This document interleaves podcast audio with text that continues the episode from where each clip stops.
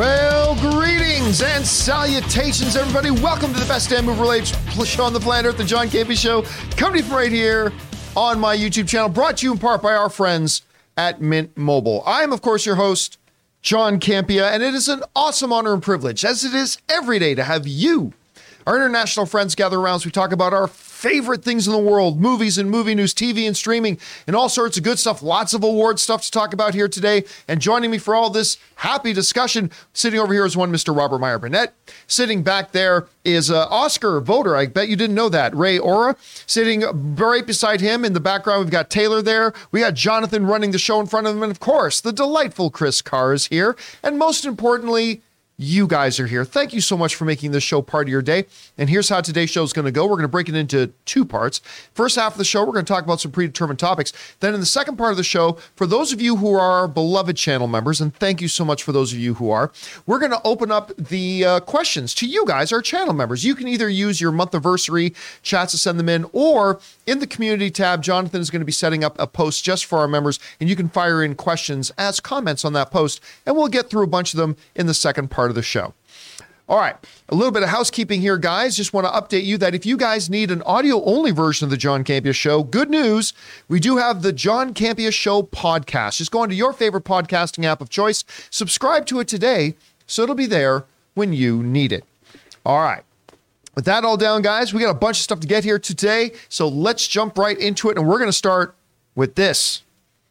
You know, Rob, you know, going back a couple months, as uh, as the uh, transition started to happen with Warner Brothers, Mm. and a lot of people were very boo-hoo. Oh, boo-hoo! I don't like what they're doing to Warner. Brothers. Say, listen, and I, and I was the one guy, the lone voice in the wilderness, screaming out like an old man screaming at clouds. They're doing everything right. The Warner Brothers transition, they're doing everything right. And people ask me, John, why do you like what David Zaslav's doing over there so well? I said, well, I've, I have to like it because everything I have said for years that I think they need to do, he's doing. Mm. So if I don't like it, there's something wrong with that. And I love it. And, you know, of course, the stock stock started to drop. And we said on the show, of course, it's going to drop and it's going to continue dropping for a little while because there's all this transition. They have to clean up a lot of mess. Yes. That And the a lot of debt. a lot of mess and a lot of debt that the AT&T ownership left behind. And we said, of course, and it's going to continue to drop. But we said, once the house starts to get in order here, you're going to see it turn around. Well, we had somebody write in yesterday about how, hey, John, we listened. I listened to what you said about that, so I bought some Warner Brothers stock, and he had made a bunch. It's gone up. Well, now the major trades are reporting Wall Street is very big on Warner Brothers right now.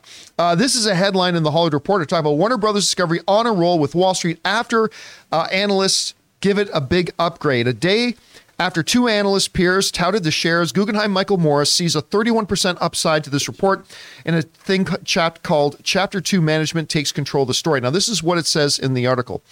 It says just a day after two bullish analyst reports, uh, with one expert touting it as Warner Brothers as his new favorite media stock, Warner Brothers Discovery got another Wall Street expression of love on Wednesday as Guggenheim's Michael Morris upgraded the shares from neutral to buy.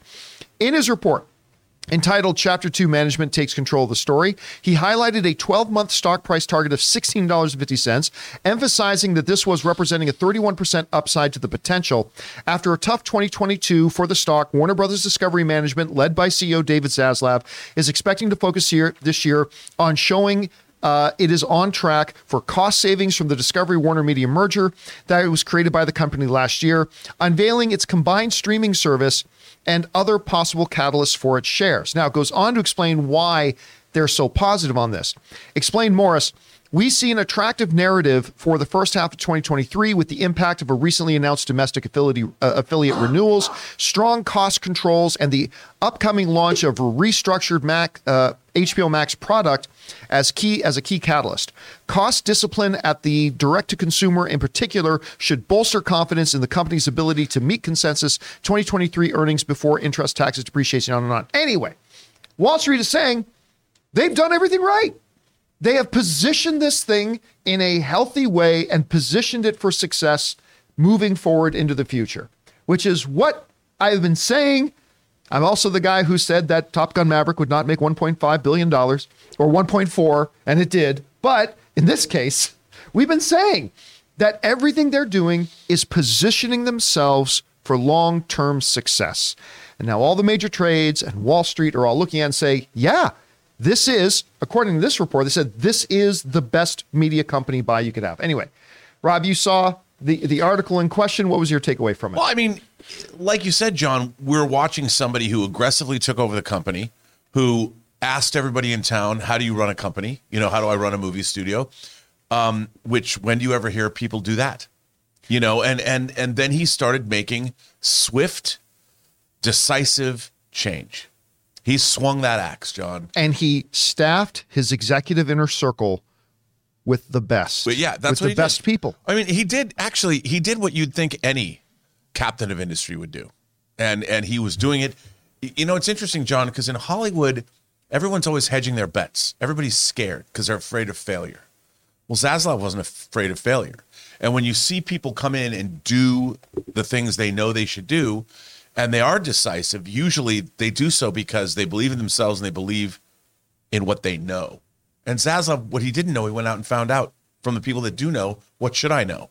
And and he worked to that effect. And I wish, I wish that a lot of entertainment companies would look at the way. Now, that's not to say he's still got a long way to go. Oh, absolutely There's, a lot of do. debt. There's a lot of debt. and and not only a lot of debt, but they're while they have overcome a bunch of hurdles, uh, before anybody breaks out the party hats in Warner Brothers, there we can all see there are still more hurdles ahead. Like they still have more challenges they have to face ahead that they're going to have to navigate, but they're off to a good start. Yes, but you know the morale at that studio is, from what I've heard, pretty pretty down in the doldrums because I heard it was months ago. It's still. I've heard it it's not quite that it- way today. It depends what department you're in, because people don't know what's going on. Right. People and and and they don't know what's going on because not everybody. I don't think at the top they know what's going on. There's still it's still an adjustment period. But for the most part, look, I think like I said, you know, now we have fans bitching and moaning about our neck of the woods, Peter Safran and and, and James Gunn taking over. But let's hear what they have to say first. Well, and that's one. of- I think the the Safran James Gunn thing and solidifying and stabilizing what DC is and give it. That's one of the big reasons that I think the company stock has turned around. I think so too. And we're I, I'm, and whether we're going to get an announcement today, tomorrow, by the end of the month, I think it's pretty exciting. Chris, you saw this report. I mean, look again, eh, like a doctor to a patient, not out of the woods yet. I mean, there's still a long way to go, and it's a never-ending battle. the The battle in Hollywood is always perpetual and ongoing. But what were some of the things that stood out to you in this? Well, I mean, the big thing here is like you were saying, don't bust out those party hats. Don't bust out like some stock investments right now because they're still operating at a loss. Yes. They're still going to. It's just less of a loss. They're not projecting that they're going to see a profit until 2024, but they are on the right track. I'm no Jonathan Voitko. I'm not going to tell you what to invest in or not invest in, but I think it is important to just show they're still in that kind of growing pangs era of how they're trying to shift everything over and make a more profitable business. But for the next year, we're still going to see them operating at a loss. As as is Disney. Uh, Disney Plus took a four billion dollar loss. Oh, yeah, Yeah. absolutely. I mean, but that that road ahead, that that launch pad, if you will, might be a little bit shorter than people originally thought. Anyway, guys, it's just always like with all the doom and gloom that we've had to talk about, you know, reports about Netflix stuff, the Warner Brothers stuff, the Disney stuff. It's nice to come out and uh, see like, hey, you know what? Wall Street loves this stock. This one's looking good. Anyway, whatever you guys think, jump down to the comment section below and leave your thoughts there. All right, guys. With that down, let's move on to another off the top here, shall we? And that one is this. Now, last night uh, was what I refer to as the, The biggest tits night in on a Hollywood? the tits on the on a bowl night, which is another saying for useless. The Golden Globes, but I have to acknowledge, as as stupid as I think the Golden Globes are, for whatever reason, for decades and decades and decades, people have ascribed some kind of importance to them. Now, I know they're stupid, but I acknowledge that they are seen by a lot of people as being significant and important, and they have a big role to play, and, and I acknowledge that. Well, we're going to talk about the Golden Globes here in just a little bit because a couple of really key things happened at them last night. But very quietly, this morning, as far as acting goes, other than the Oscars, the most important award season nominations came out the SAG nominations, Yes. the Screen Actors Guild, which, if you are an actor, there is no other award you want uh, other than an Oscar. There's no other award you want more. than the SAGs. And the Screen Actors Guild is one of those big precursors to the Oscars that a lot of people look at. And the official nominations came out yesterday. So let's take a look at these nominations, shall we? Uh, if we can go over to my screen here, there we go. Uh, first of all, their version of Best Picture, which is outstanding performance by a cast. That's kind of their version of Best Picture. The nominees are Babylon, which makes sense because despite the mixed reception, pretty much across the board, everybody acknowledged the performances were fantastic. So that one makes sense. So the nominees are Babylon, The Banshees of Inisherin, Everything Everywhere All at Once, The Fabelmans, Women and Women Talking. I think I think it's going to go to The Banshees of Inisherin in this one. Uh, we're going to talk about some of the other awards going on, but we'll jump back around to this too. Let's just get through the, the nominees. Outstanding performance by a female actor in a leading role. Cate Blanchett for Tar, Viola Davis for The Woman King, Ana de Armas for Norma Jean Blonde as playing Norma Jean in Blonde, uh, Daniel uh, Deadwyler in uh, Till, Michelle Yeoh in Everything Everywhere All at Once. Nominees for Outstanding Performance by a Male Actor in a Leading Role Austin Butler in Elvis, who won the Golden Globe last night. We'll talk about that in a bit. Colin Farrell uh, in The Banshees of Inisherin, who also won the Golden Globe last night. Again, we'll talk about that in a bit. Brendan Fraser for The Whale. Bill Nighy in Living, one of your top 10 favorite films of the year. Uh, and Adam Sandler in Hustle, which is a little bit of a surprise one. Outstanding performance by a female actor in a supporting role. Angela Bassett for Black Panther Wakanda Forever, Hong Chau for The Whale, Kerry Condon for The Banshees of Inisherin, Jamie Lee Curtis for Everything Everywhere All at Once, and Stephanie Hsu for Everything Everywhere All at Once, who I also loved very, very much in Shang-Chi.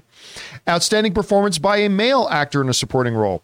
Paul Dano for The Fabelmans, Brendan Gleeson for The Banshees of Inisherin, Barry Keoghan for The Banshees of Inisherin, Huy Quan for Everything Ever All at Once, and Eddie Redmayne for The Good Nurse. So these are kind of the big major, major, major ones.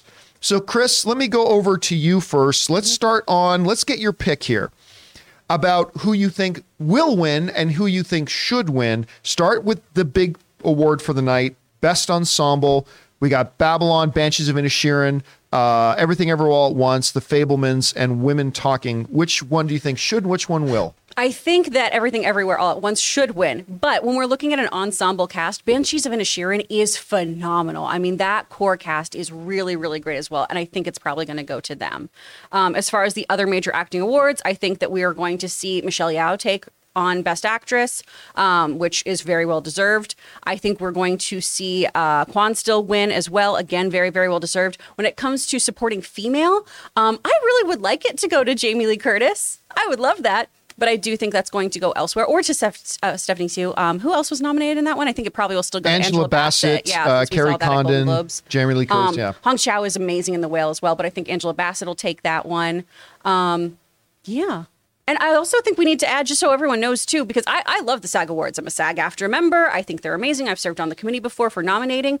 Um, they're going to stream for the first time On live on the YouTube on, on Netflix's YouTube channel as well, Yep. which is really really cool. So you guys can actually watch it because sometimes it's buried on like TNT or if you don't have cable, you don't get to watch it. And it's really really great because to your point about like this is what actors really really care about because it's your peers voting for you.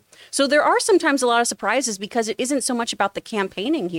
It really is about what your fellow actors thought of your performance. So we might see some surprises along the way too, like having Adam Sandler get a nomination in general. All right. I'll give my picks and then we'll let you take it home, Rob. So for outstanding um, uh, ensemble, I think the Fabelmans has a real shot, but I do think it's going to be Banshees of Inisherin. I mean, especially when you look at the number of individual uh, nominations they have, I think it's going to be Banshees of Inisherin. As far as outstanding performance by female actor in a leading role, I, I, I, would love to see Michelle Yeoh, who took home a Golden Globe yesterday but it's going to be Cate Blanchett. I, I I really think it's going to be Cate Blanchett. Hmm. Although I would be very excited to see Michelle Yeoh, but Cate Blanchett in Tar was like crazy next level. All right, outstanding performance by a male actor in a leading role. I who I, I think it's going to be Colin Farrell.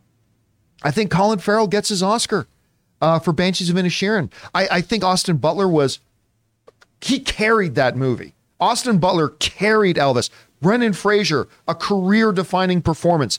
Bill Nighy is always Bill Nighy. But I, I really do think it's going to be Colin Farrell uh, for Banshees of Inisherin will take home uh, that.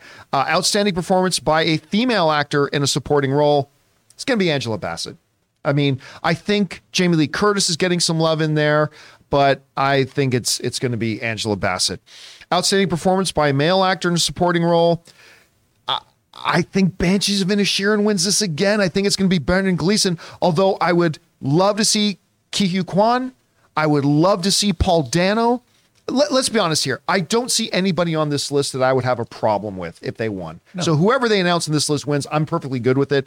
But I think it's probably going to be Brendan Gleeson. Um, and yeah, so there it is. Rob, let's go over to you here. We'll start off with the big prize, best ensemble cast. Which one do you think it goes I think to? it's going to go to Banshees of Inisherin. I mean, look, to be honest, I love the cast of uh, Babylon. It's a great cast. It's a great cast, but you know what? It's very showy. You know, and I, I think for for the SAG Awards, what I mean, I got to go back to my favorite word, verisimilitude. You know, and I think Banshees of Inisherin. I just saw it, and it's it the the performance is kind of like three billboards. I mean, that guy knows how to McDonagh Yeah, knows how to really direct does. actors, and the the performances are are heartbreaking, and uh, just it's incredible. But you know, everything everywhere all at once again, showy, fun, good performances. But does, Sa- is that what SAG's going to go for? To me, I see I see Fabelmans or Banshees of Inisherin yeah, Fabelmans is going to be strong too. again because the kind of acting. Yeah. All right. Well, let's get you on then to Although performance. I have to say that cast for women talking is stacked. Yeah. and I have not seen that movie yet.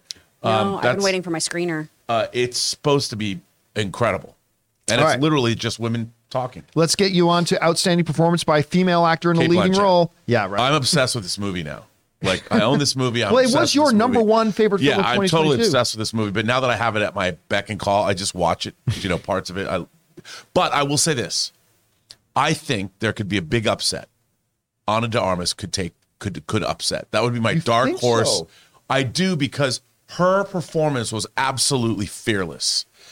Maybe, uh, and I could see the act. I don't know. What do you think, Chris? Could Ana de Armas throw in the upset for playing what she did with Look, Norm? I'm going to be completely honest. I have not watched this film because I, I Oh, don't think I will be able to watch this. It, yeah, it is, no, it's It's a hardcore. subject That's matter why- that I just cannot watch. Um, Or Danielle maybe- Deadwyler is also getting oh, great. which she gave a heartbreaking performance. Oh my gosh, Till is another difficult watch, but in a very, very different emotional kind of way. Um, Ana de Armas could pull it out though, just because you know. I, other actors watching what she went through, how she had to prepare, prepare, how she had to train, all of that. I mean, you could, I could see a lot of other uh, I, I could see the for her. upset happening. I could see Yeah. any of these. Uh, actually, See, I would say the dark horse is Viola Davis.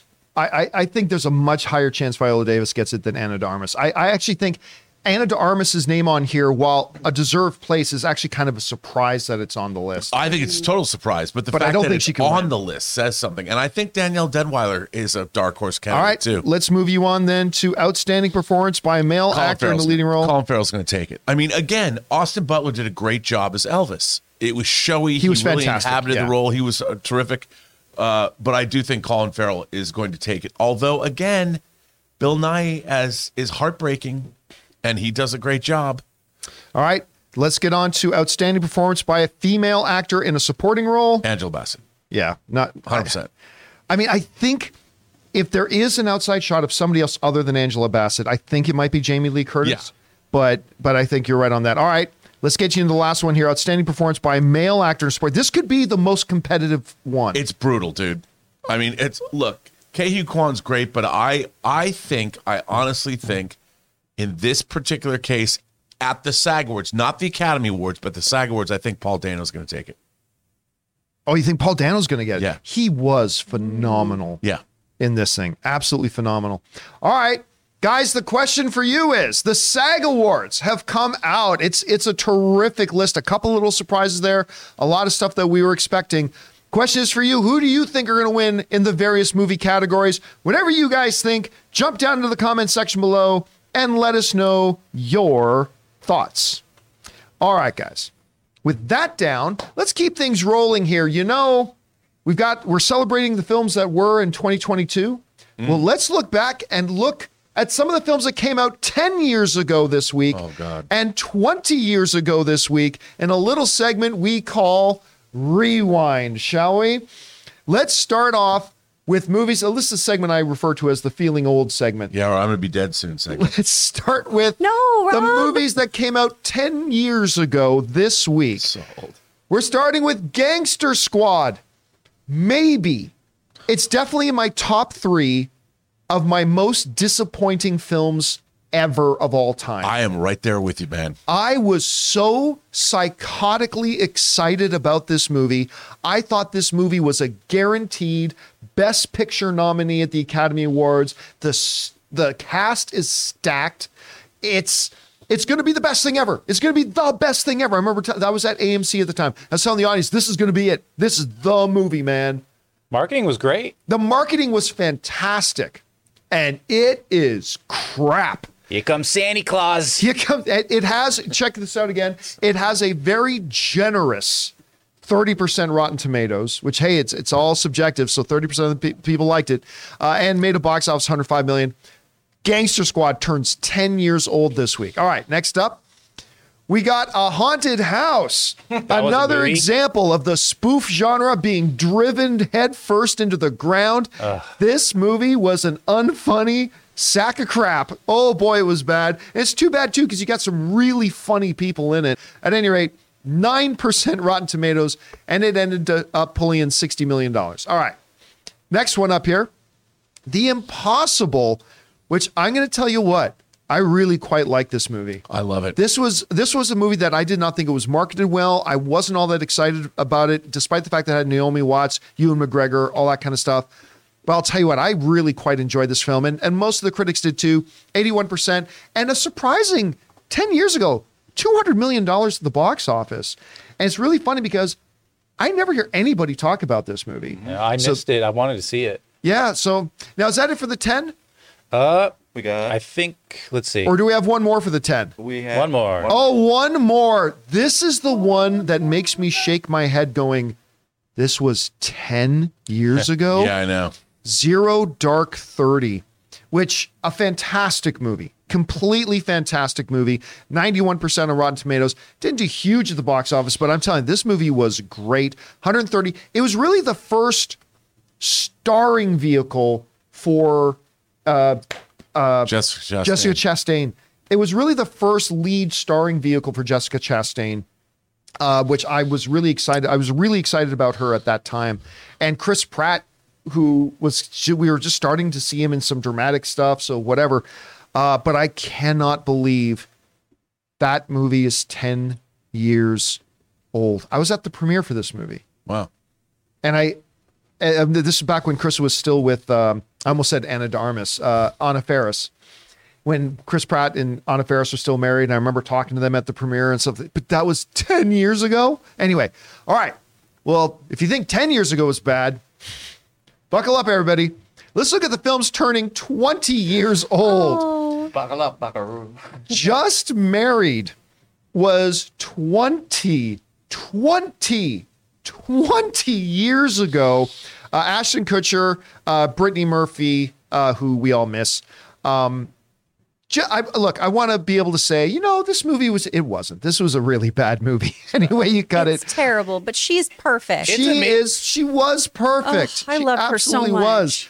Uh, so just married. By the way, I don't care. It's a great poster too. I Mm-hmm. love the poster. It's a very Yeah. simple poster, but it communicates the spirit of the movie. I love the poster. Anyway, made twenty percent uh, critic rating, hundred and one million dollars. Not bad. Also opening twenty years ago.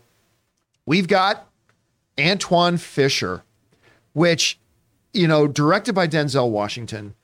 In the career of Denzel and everybody talk this is one that doesn't get brought up a lot. I think this is one of his better movies to be honest with you. I really enjoyed it. Didn't do huge at the box office, 23 million dollars.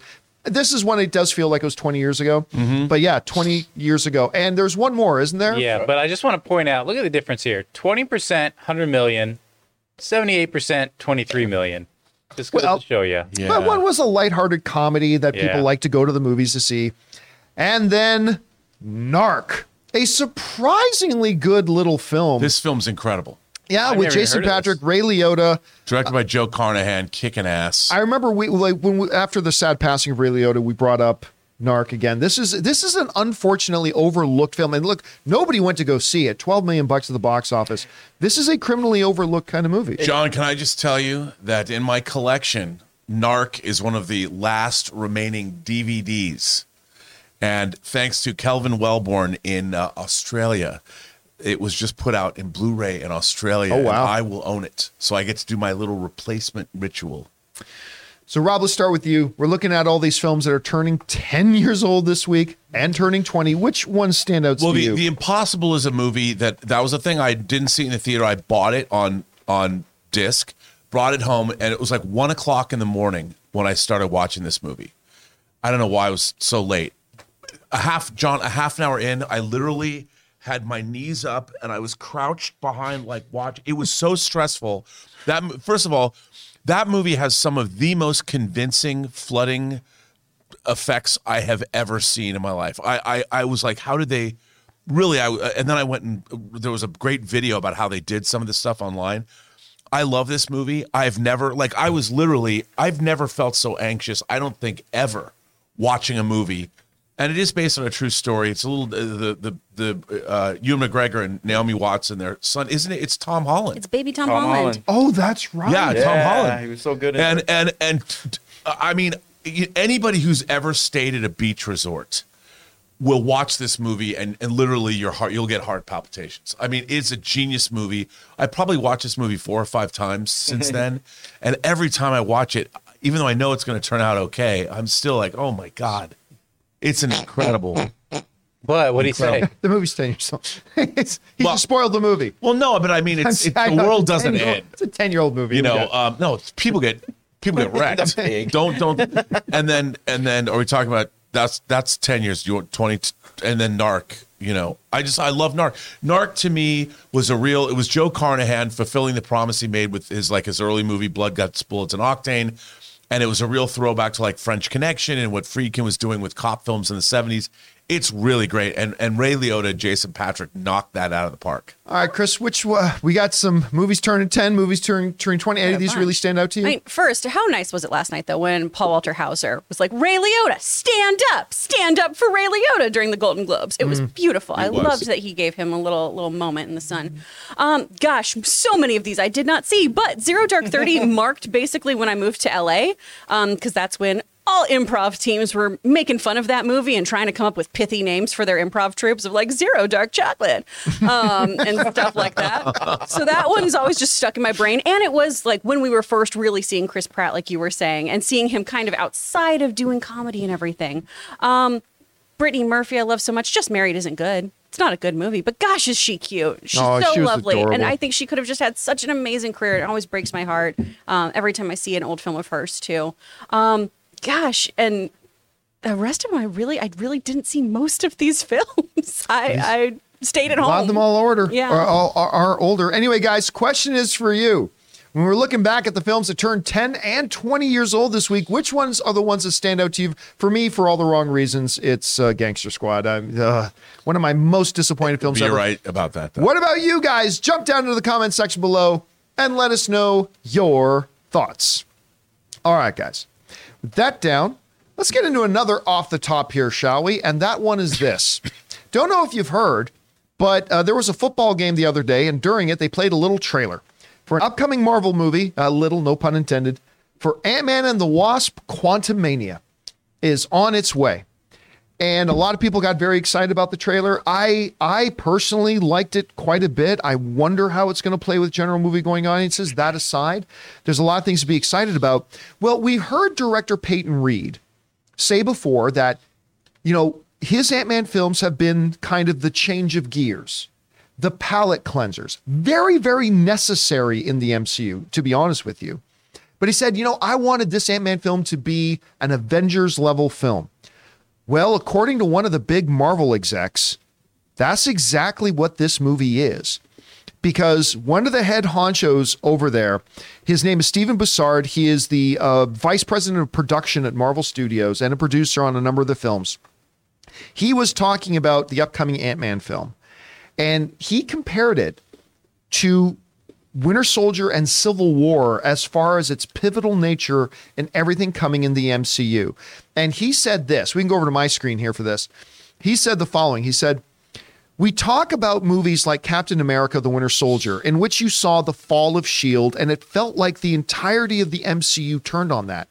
Captain America Civil War was another film where you saw heroes divided in camps and battle lines being drawn, and it really felt like the future of the MCU was going to be defined by the actions of that film. He's absolutely right, it did.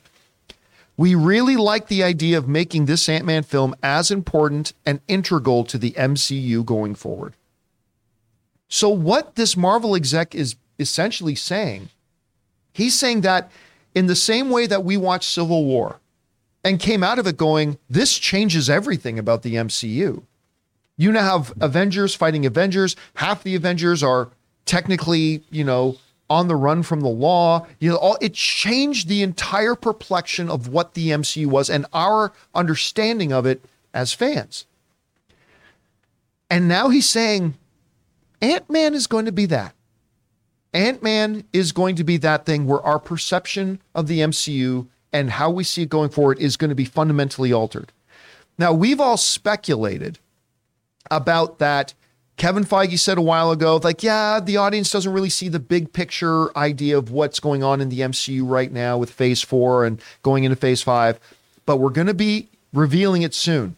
And we've speculated that Ant Man and the Wasp Quantumania is going to be that reveal. That this is the movie that's going to answer a lot of the questions, not just about Ant Man, but also about the MCU as a whole ever since the beginning of phase four. And apparently is going to end on a note where it's going to fundamentally change the way we see the projection and, and the trajectory of the Marvel Cinematic Universe in an Ant Man film. So that's interesting to me. Anyway, Rob, you heard his comments. What's your takeaway from it? Well, I mean, it sounds good to me. I, I, I mean, look, I, I, I would imagine with they even say in the trailer, in this new trailer, it's witness the beginning of a new dynasty. We know that one of the the first of the next Avengers movies is going to be the Kang dynasty. Kang is a pivotal big bad in the Marvel universe, the Marvel Comics universe, and he's coming to wreak havoc. That he's already started, or one iteration of Kang has already started. That we saw that in Loki. I'm expecting big things from this, and it's really interesting one of the things I really like about what we seem to be getting here is you've got Kang going up against perhaps the least of the MCU characters. I love these movies. I love Paul Rudd, but it's kind of interesting to see the man whose powers is being diminutive, being small. Well, it's not even his powers; big. it's the suit. Again, kind of the Iron Manism of everything, but I it's mean, the suit that makes him small. Yeah, the, but the the the idea that it's him who's the front line of defense against Kang, I love. I think this idea is great. And of course, the stakes are high. He's fighting for his daughter, his family, and I guess the rest of the human race. It's going to be really interesting to see where they play this out. And we've talked about how interested we are in what else is happening in this movie. Are we going to see them kill a bunch of Avengers in various variants or I don't know. But I, I, I expect a lot from this movie, and I think the trailers have shown us very little. Chris, we're hearing these comments. Ant Man is coming. I mean, Ant Man has been as as a sub franchise in the MCU. It's been one of the lower box office It's ones. I think our that- sorbet. But both hovered around this. I think that you can double check this for me, Taylor. But I think it hovers around the six hundred million dollar mm-hmm. mark normally. But they're saying this is going to have like major implications.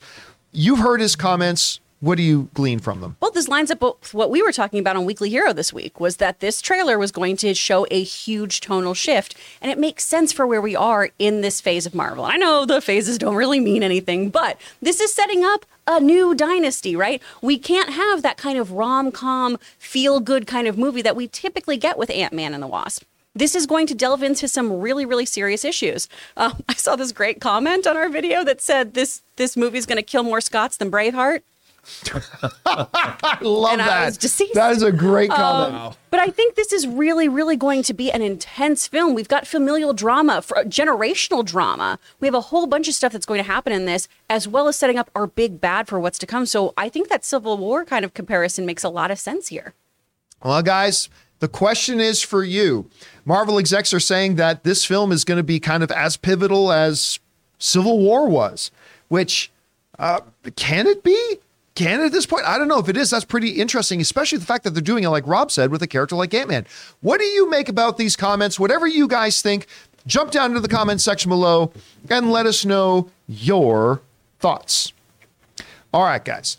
With that down, let's move on now to our Mint Mobile hotline question of the day. If you guys have a question for the show and you'd like to hear your voice on it, go ahead and call our Mint Mobile hotline anytime 24 7 at 951 268 4259. Leave a message. Ryan Reynolds will personally ensure that it gets delivered to me, and maybe you'll hear it here on the show. All right, today's Mint Mobile hotline question is asking about the rise of video game adaptations.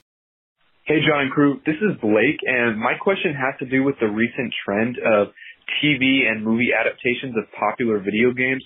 So my question is, do you think that this is Hollywood's new version of the young adult movie adaptations, kind of like Divergent and The Maze Runner? And more importantly, do you think audiences will end up getting burnt out of TV and movie adaptations of popular video games, just like they did for young adult novels? Thanks, and bring on the filthy. All right, thanks a lot for phoning that in, Blake. And it's a really interesting question because it used to be, when are we going to get some video game adaptations? And now we got a just a slew of them coming.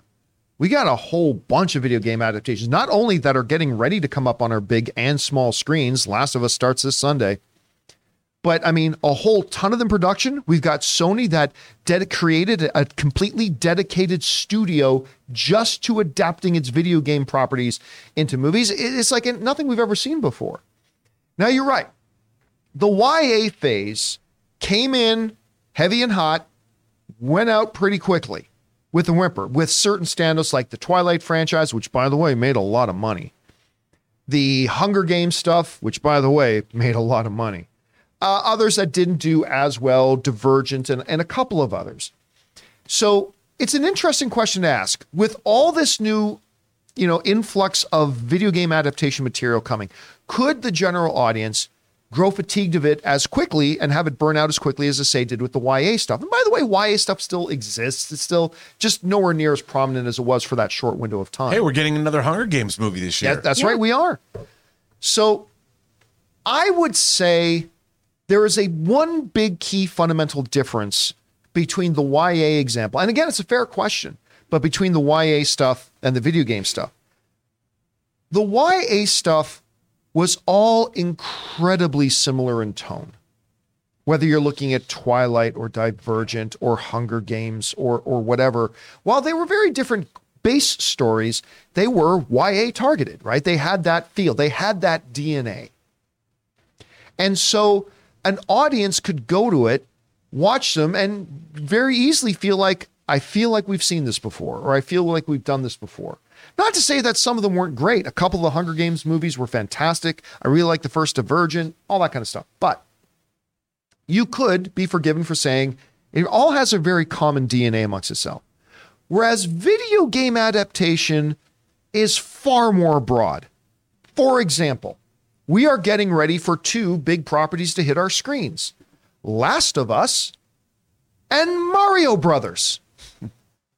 These ain't nothing alike. Like there is there is absolutely nothing you can draw some connective tissue on a DNA level. They both came from a video game format.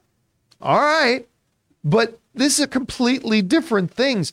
And I think that is the one thing. Now, I'm not saying that video game adaptations are going to become the, as the, the next comic book movies. I'm not necessarily saying that. But I don't think it will suffer that kind of recoil that the YA adaptations did because they are so vastly different from each other. We were just talking about Borderlands the other day. I mean, that movie is going to be incredibly different from a lot of the other stuff we have coming. Anyway, Chris, you hear this. I mean, we, we saw YA come in strong, mm-hmm. fell out of being a hot property for a while, even though the movies still exist around here. Could video game adaptations suffer that same fate? I mean, yeah, to your point, if they were all the same kind of video game, if we were all the same genre. Off camera, we were talking about this, where for me, really, that kind of YA boom was when it was all the dystopian YA stories Yeah, yeah. of Hunger Games and then Divergent and Maze Runner. And um, there, were, there was another one about like aliens taking over you or something. I don't even remember what it was. Uh. But they that that shows how good it was. But I think these are all so varied in their tone. All that they share is a medium.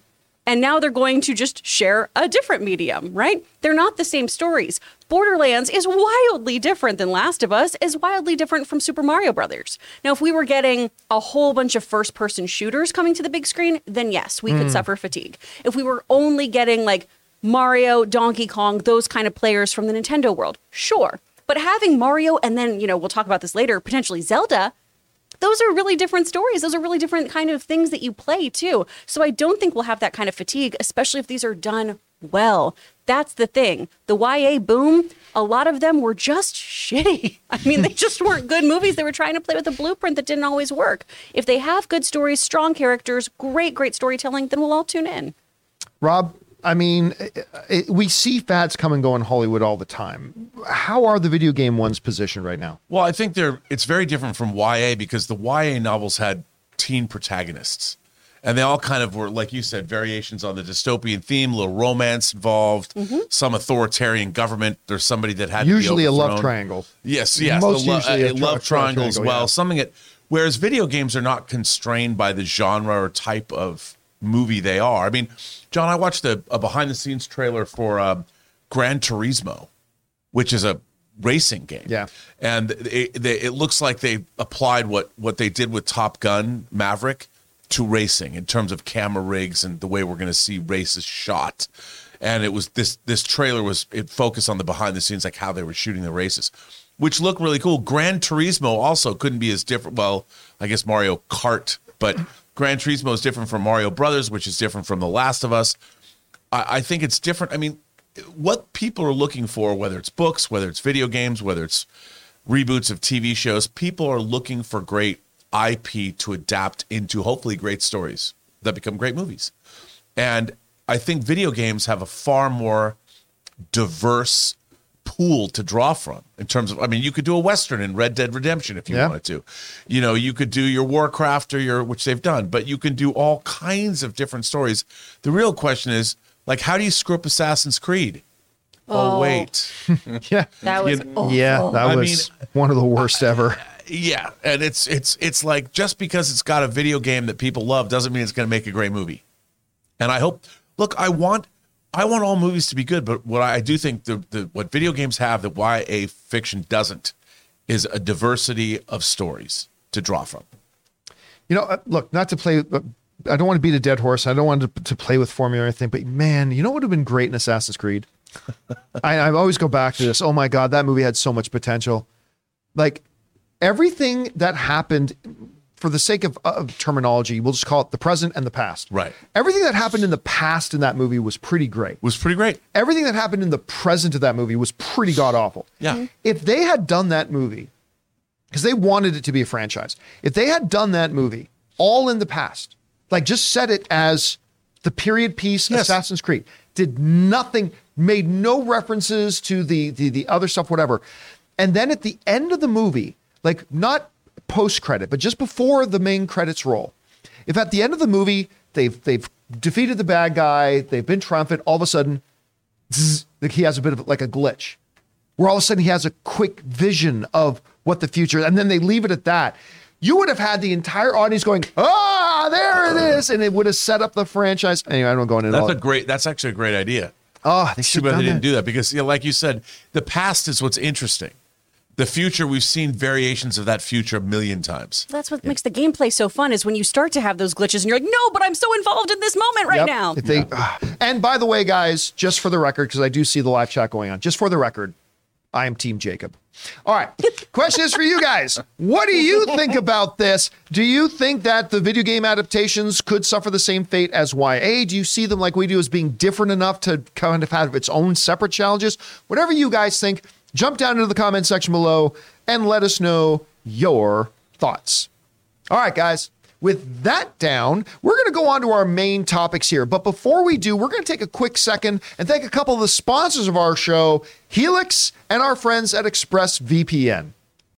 Guys, we want to take a second and thank the sponsor of this video, Helix Sleep. Guys, let me tell you, just a couple of days ago, Ann and I received our Helix mattress, and it is the best mattress we have ever slept on in our entire lives. We had like this $3,000 specialized mattress that we got like five, six years ago, and we liked it very much, but this one completely outdoes it. It's night and day. And you can get matched with your perfect mattress too. See, Helix Sleep has a quiz that takes just like a minute to complete, and it matches your body type and sleep preferences to the perfect mattress for you. Why would you buy a mattress made for somebody else? With Helix, you're getting a mattress that you know will be perfect for the way that you sleep. I hopped online, took the Helix quiz, and Anna and I were matched with the perfect mattress for us. And it is so easy to set up. Simply take it out of the box, get it positioned on your mattress, take off the plastic, and then give it an hour or two to breathe to reach its full size, and you will not believe how comfortable this thing is. All you got to do is go to helixsleep.com slash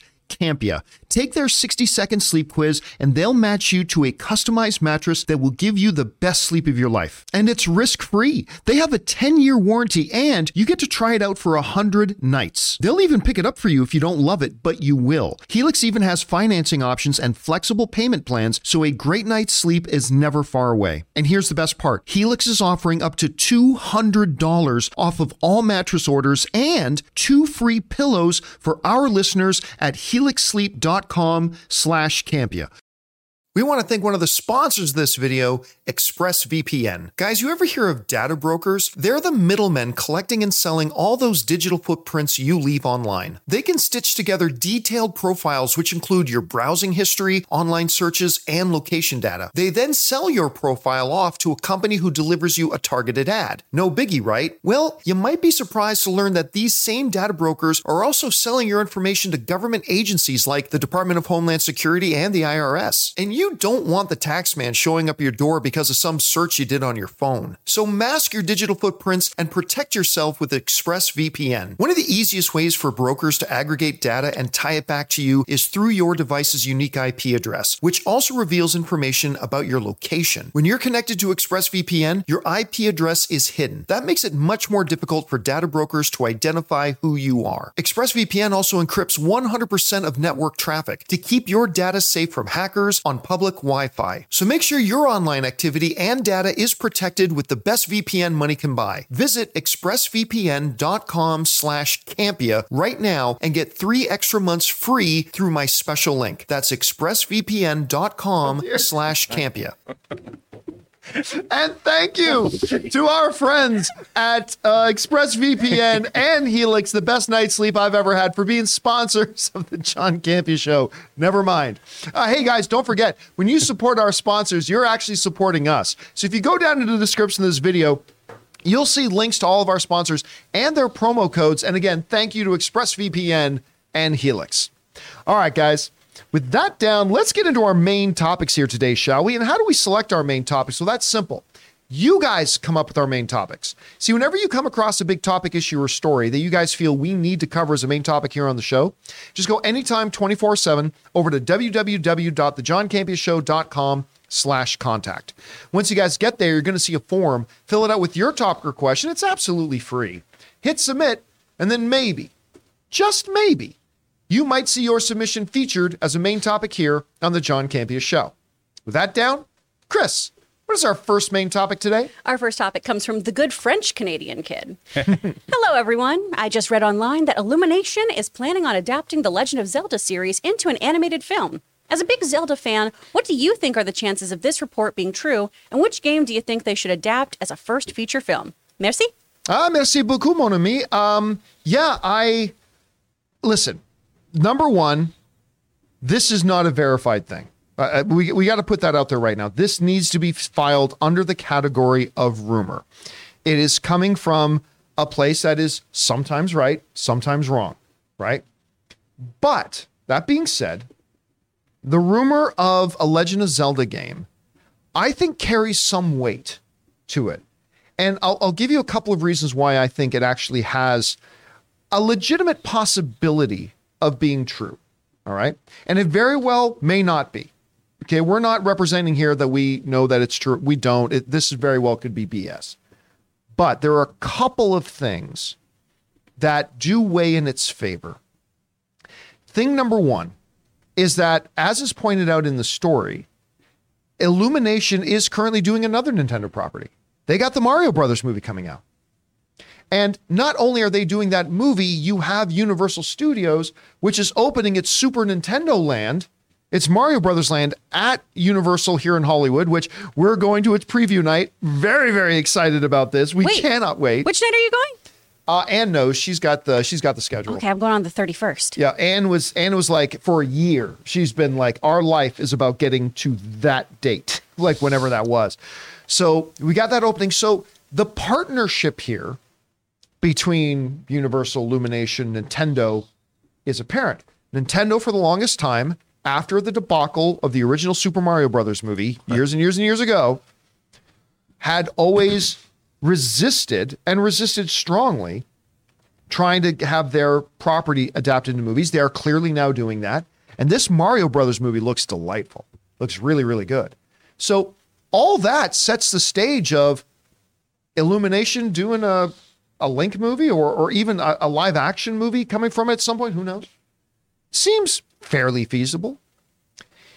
The second reason why, and you got to, the reason I put this in this order is because you got to build on the, the foundation of that first reason that, hey, there's already a partnership there. The second reason I think this becomes fairly reasonable to believe is the fact that, listen, there are some people who think Breath of the Wild is the greatest video game ever made. I mean, I, I, I there's just a lot of people that absolutely. I remember when actually Jeremy Jahns still lived here in town.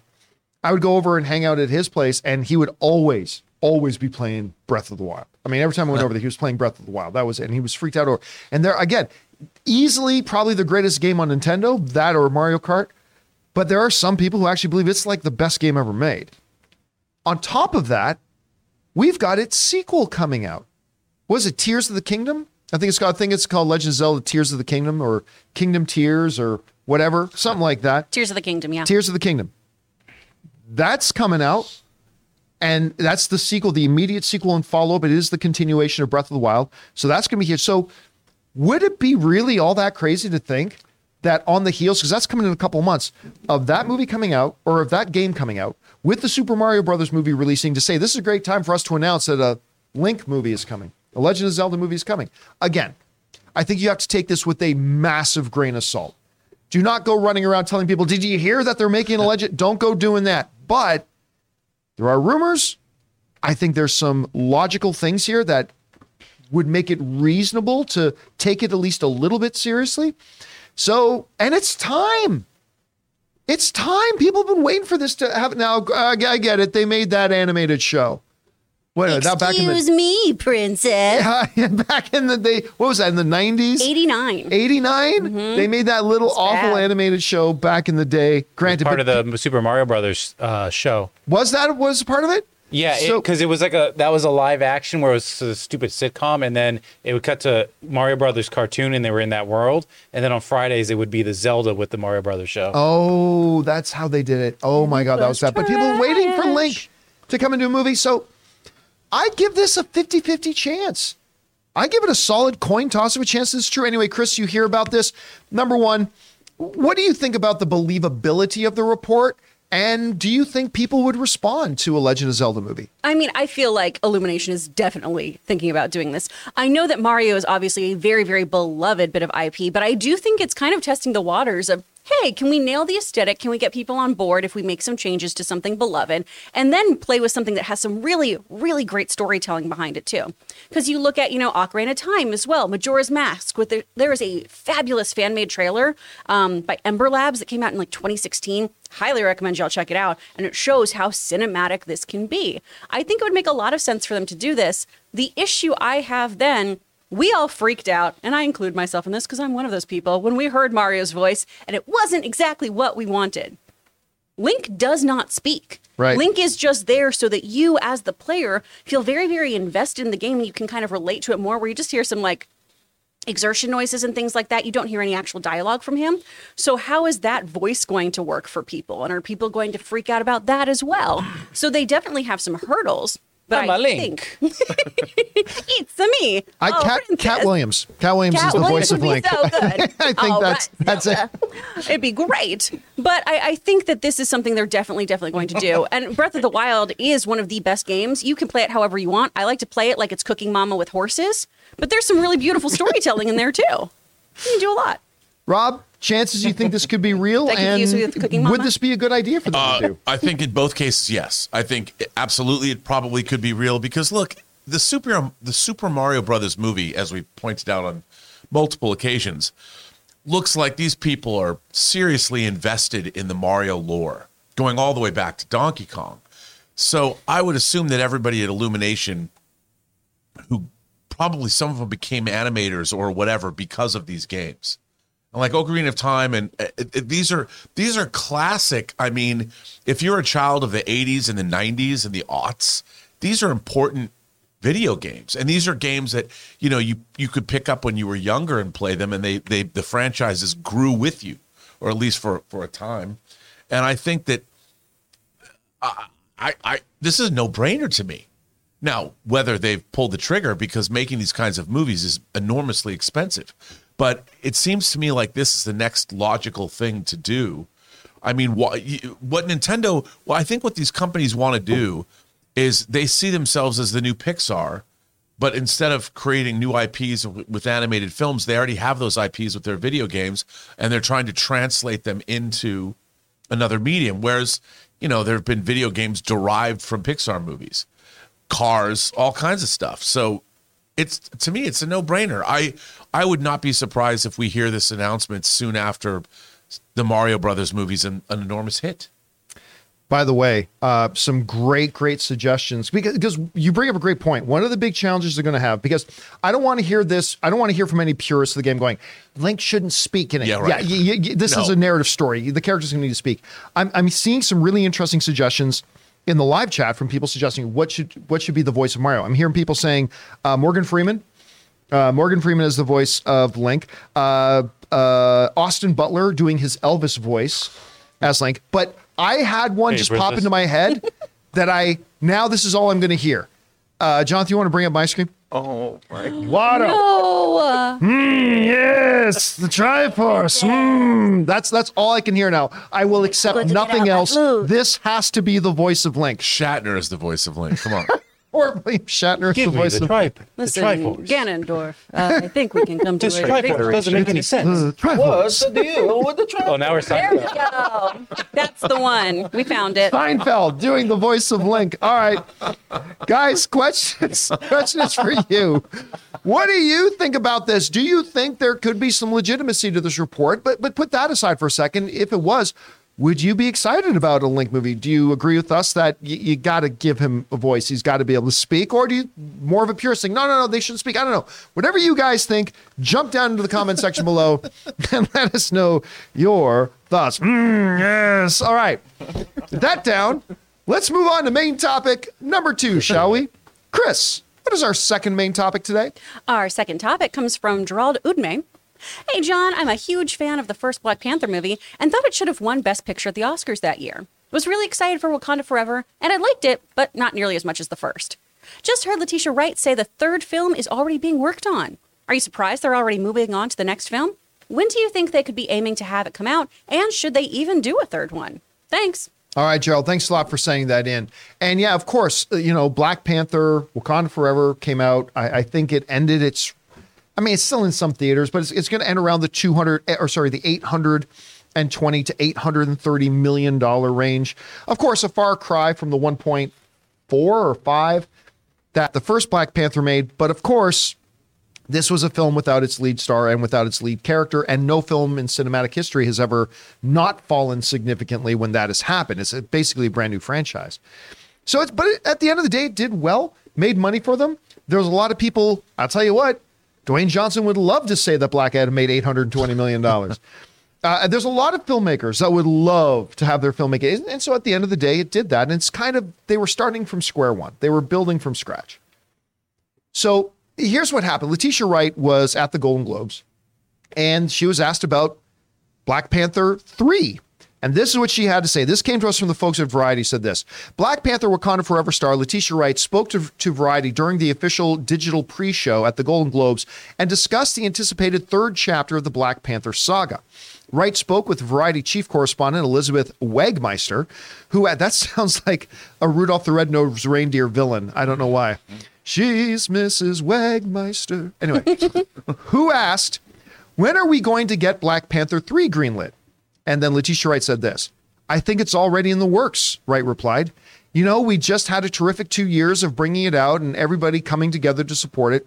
We need a little bit of a break. We need to regroup, and Ryan Coogler uh, needs to get back into the lab. So it's going to take a little while, but we're really excited for you guys to see that. And that again comes to us from Variety. All right. Am I at all surprised that they would be working on a third one? Absolutely not. You've got one of the best directors out there today, one of the most exciting directors in Ryan Coogler. Um, you've clearly got, even though the movie lost its main star and its lead character, Black Panther, it's still made over $800 million at the box office. You were pretty much starting from square one, and that's not a bad place to start from. Of course, they're going to do this. Is Wakanda's too pivotal to the MCU now? Absolutely, they are. Now, I'm not going to pretend though that I don't have some apprehensions, right?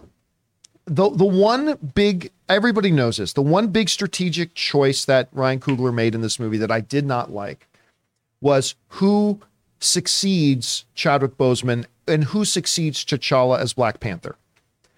I literally thought anybody else in the MCU would have been a better choice than um uh why am I freezing Shuri. Shuri than Shuri. Shuri, who as a character in nerves, I've said this for years, Shuri is one of my favorite characters in the MCU. But I, I still believe it was completely an idiotic choice to make Shuri. I mean, when you've got Nakia there, Nakia is the logical choice to be the next Black Panther. When you have Mbaku there, Mbaku becomes a much more natural choice. Even Okoye, when you have Okoye there, Okoye is a much more, makes a lot more sense to be the new Black Panther. But whatever, that aside. So that left me a little bit whatever, but listen, yeah, they should be moving. I don't I don't think I see a new Black Panther though coming out, and this is going to be up for debate. I don't think I see a new Black Panther movie coming out before Secret Wars. I actually think that whatever Ryan Coogler is working on now, I think it'll be something, and I could be wrong about this. I've had nobody tell me this from any studio. I just have a feeling that it'll be something that will come post uh, Secret Wars. So we're looking 2026, 2027. Uh, that's my initial thought at any rate. Anyway, Rob, you hear Letitia Wright's comments. Does it make sense to you that they're already kind of developing the third one? When do you think such a film could happen? Should they do such a film? How do you see it? Well, one, I think absolutely because Wakanda is a pivotal pivotal place in the MCU. You know, it's the most technologically advanced, theoretically, well, you know, Talokan, but on Earth, it's kind of become an epicenter of what's going on with its with its vibranium and everything. Absolutely, have they have to do. I mean, think about it, John. Those two movies together average out at a billion each. That's a franchise that's any studio would be happy to have. So I think absolutely. And I think what's really interesting is they can deal with geopolitical issues in Black Panther movies that might not fit anywhere else in the MCU. So they can do some interesting things.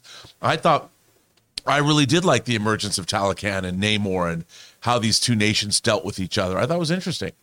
Um, so for sure, it doesn't surprise me one bit that they would make more movies. But like you, I don't see it happening before 2026. They're gonna, they're gonna, whatever it's gonna, it'll happen afterwards. I would think, or, or if Secret Wars has been pushed, maybe between the two, sometime after Kang Dynasty, but before Secret Wars. But I think absolutely we're gonna get another Black Panther movie. Chris, what do you think of all this? I mean, if it still is correct, this is what the sixth highest grossing film of this year or of this past year.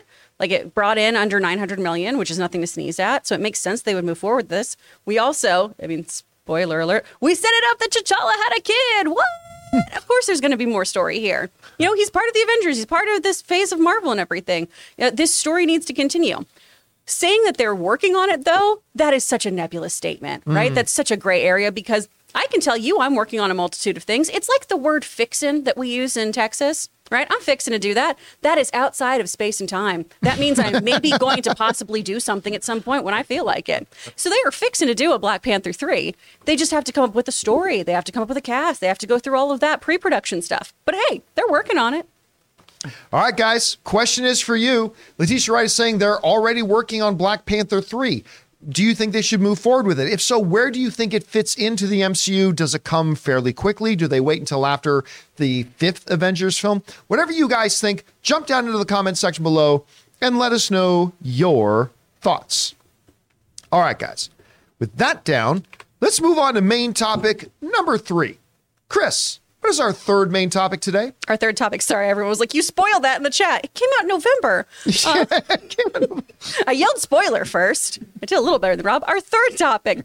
Uh, Steve Calderon writes, "Hi, John. I know you don't care about the Golden Globes, but do you have any thoughts on the Banshees of Inisherin winning Best Picture comedy over Everything Everywhere All at Once, while The Fabelmans takes home Best Picture drama over the two highest-grossing films of 2022, Top Gun: Maverick and Avatar: The Way of Water?" All right, Steve, thanks a lot for saying that in. And yeah, as we alluded to a little bit earlier, last night was the Golden Globes. Uh, a completely useless, pointless. Uh, first of all, the, the the Hollywood Foreign Press itself, I've never heard a justification for its existence, but whatever. It is, I acknowledge, it is a significant player in the awards season around the industry. It absolutely is, whether I like it or not, it is. And so we have to at least pay a little bit of attention to what were the results. Now, I will say this if you can find a silver lining in all of the controversy that has surrounded the Hollywood Foreign Press and the Golden Globes the last couple of years, the silver lining would be it maybe has forced them to act a little bit more legitimately. Um, and with that being said, this is me trying to give credit where it's due. All right. With that being said, this year's lineup of their nominees and all that kind of stuff seemed I, I didn't see any in there that was like like remember when Johnny Depp and Angelina Jolie had what was it, the tourist? Was that remember they nominated that awful god terrible Yeah. movie and they nominated it was listen the Golden Globes all the time would nominate certain things so they could get certain stars at their awards. That's what they did. this isn't like the Academy that has 7,000 professional voting members.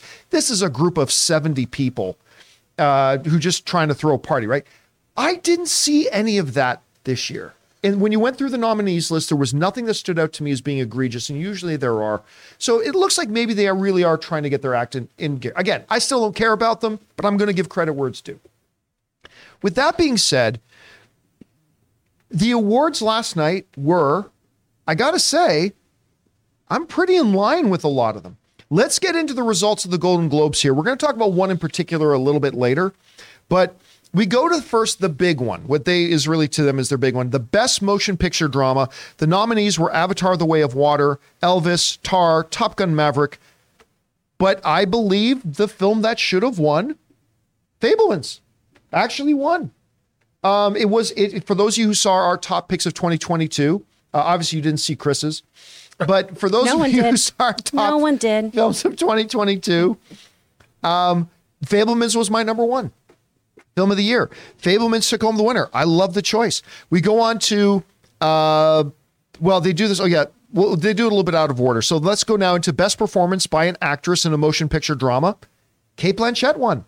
I have. I absolutely agree. I do too. I completely agree. Some excellent, excellent nominees: Olivia Colman, Viola Davis, Ana de Armas, Michelle Williams, also for the Fabelmans. But I, I didn't have a lot of doubt that uh, Cate Blanchett should win and would win, and, and she did. And I think she's the odds-on favorite for the Oscar as well. Best performance by an actor in a motion picture: Austin Butler. Now, listen, I've got no complaints. He was fabulous in Elvis. Absolutely fabulous. There are some people who kind of think that maybe Brendan Fraser did not win because, again, a lot of the controversy surrounding the Hall Hollywood Foreign Press has a lot to do with Brendan Fraser. And Brendan Fraser was very vocal about F you, I ain't going to this thing. And did that have something to do with why he lost? Well, he did get the nomination anyway. Yeah. And they nominated him knowing he would never show up. And by the way, to say that the only reason Austin Butler won was because Brendan Fraser didn't show up, that's taken away from a hell of a performance that Austin Butler gave. Agreed.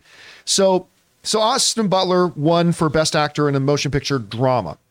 Now, Best Motion Picture Musical or Comedy. I still think it's idiotic that they have this separation. But that being said, Banshees of Inisherin uh, wins for Best Picture Musical or Comedy. And again, while Everything Ever All at Once was my number two film, I have no qualms with this thing winning that award. Wasn't it the the Martians like category? the Martian was put under musical comedy as well. Joke. that is a comedy. Don't you remember? There was that scene where there was a joke. It's a comedy. Anyway, I can listen. I don't really call the Banshees of Inisherin a comedy, even though it is labeled as such, but I can see why many would consider it a comedy. So I have no problems with it being in this A this. Dark It is a dark satire, a dark comedy, if you will. But Babylon, Everything Ever All at Once, Glass Onion, Knives Out, Mystery, and Triangle of Sadness were the other nominees. Banshees of Inisherin wins, and I've got no problems with that winner. I, I and I think it's going to be a serious, serious player for Best Picture come the Academy Awards. All right. Best performance by an actress in a motion picture, musical, or comedy goes to Michelle Yeoh. Uh, again, I'm right in line with this selection. Emma Thompson uh, was also nominated. Anya Taylor Joy for The Menu. Margot Robbie for Babylon. Uh, Lesley Manville for Miss Harris Goes to Paris, which, by the way, finally got around to watching that. That was a delightful little movie. That was a delightful little movie. Anyway, so again, no problems with Michelle Yeoh. I think this is setting up, by the way, I think we just got our look at our two Oscar frontrunners. I think I think the Oscar is going to come down to Cate Blanchett or Michelle Yeoh. I think it'll go to Cate Blanchett, but I think it's going to come down to these two. By the way, Michelle Yeoh threatening to literally beat the crap out of people at the Golden Globes if they try to music her off the stage. I think it was one of the greatest moments ever Oh, at the yeah. Golden Globes. All right. She was great. Best performance by an actor uh, in a mu- in a motion picture, musical, or comedy. Again, I think they got it right. Colin Farrell for the Banshees of Inisherin. Great Uh, speech too. And and uh, where he called it Anadarmus as well, and all that kind of beautiful speech. Uh, Ralph Fiennes for the menu. I mean, I would also love it if he won. But uh, Adam Driver for White Noise, Daniel Craig, uh, uh, Diego uh, Calva for Babylon. Colin Farrell. Again, I have no qualms with this pick. I, I think. I think he's got to be considered the front runner going into the Oscars. Uh, Best Motion Picture Animated, no real surprise. It went to Guillermo del Toro's Pinocchio. I would have given it to Turning Red, but I can understand why I went to that. Um, yeah, so then we get down into Best Performance by an Actress in a Supporting Role in Any Motion Picture. This is one of the things that the Golden Globes has to clean up. We go to my shot on this, Jonathan. This is one of the things that the Golden Globes has to clean up. Why do you have Best Motion Picture Drama and then Best Motion Picture Musical or Comedy? And then you'll have then Best Actor Drama, Best Actor Motion Picture uh, Musical or Comedy, Best Actress Drama, Best Actress Motion Picture or Musical or Comedy. But then only have one supporting, just supporting actor or actress in any Yeah. movie. I, I, like either get away, get get away from the musical or comedy subset or split up as well. Anyway, for Best Actress in a Supporting Role in any motion picture, Angela Bassett, Black Panther. We're going to talk a little bit more about that in just a second. Uh, best performance by an actor in a supporting role in any motion picture com- comedy. Ke Huy Quan uh, takes it. We can go back to my screen here now, Jonathan. Ke Huy Quan uh, takes it, wins the award, which I am tickled. I'm absolutely tickled. Of course, he was up against Barry Keoghan, Brendan Gleeson, who I actually think has the inside track to win it at the Oscars. I think it's going to be Brendan Gleeson, but Eddie Redmayne, some heavy, heavy, heavyweight stuff. And Ke Quan. And I, I watched his acceptance speech on YouTube afterwards. It's delightful. It was beautiful.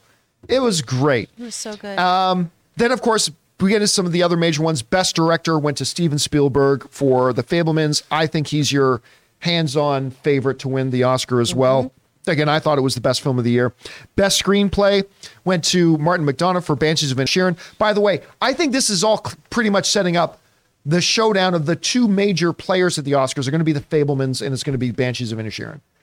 I think those are going to be the two films that are probably going to fight it out for Best Picture and the fact that one won for best comedy and musical, one won for best drama, one won the best director award, one wo- won the best screenplay award.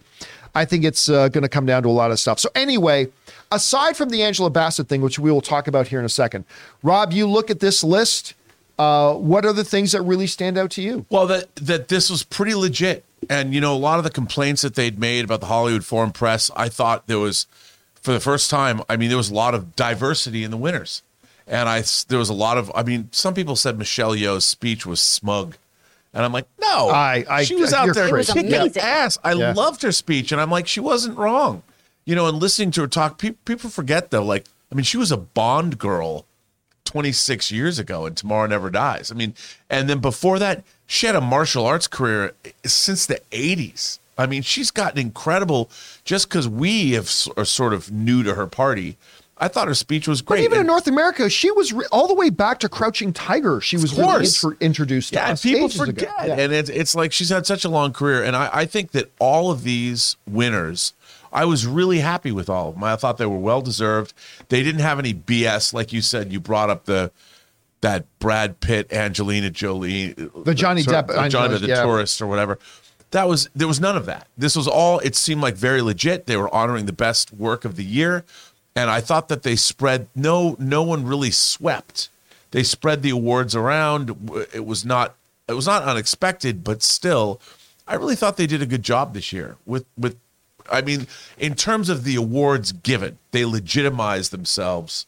I would be interested in coming back next year and watching. Well, it'll be interesting to see how they evolve and Yeah. continue to evolve. Personally, I think they need a much broader voting base. You can't be Well, taken seriously as a 70 member thing. Yeah. When the Oscars have like 7,000 film industry professionals, you got to have a broader voting base. But at, at any rate, Chris, hey, listen, again, I'm going through this. I don't see any major surprises, nor do I have any issues with any of these. I think they got it all pretty much right. But Yeah. were there any things, I mean, other than the obvious and inexcusable Morbius snub?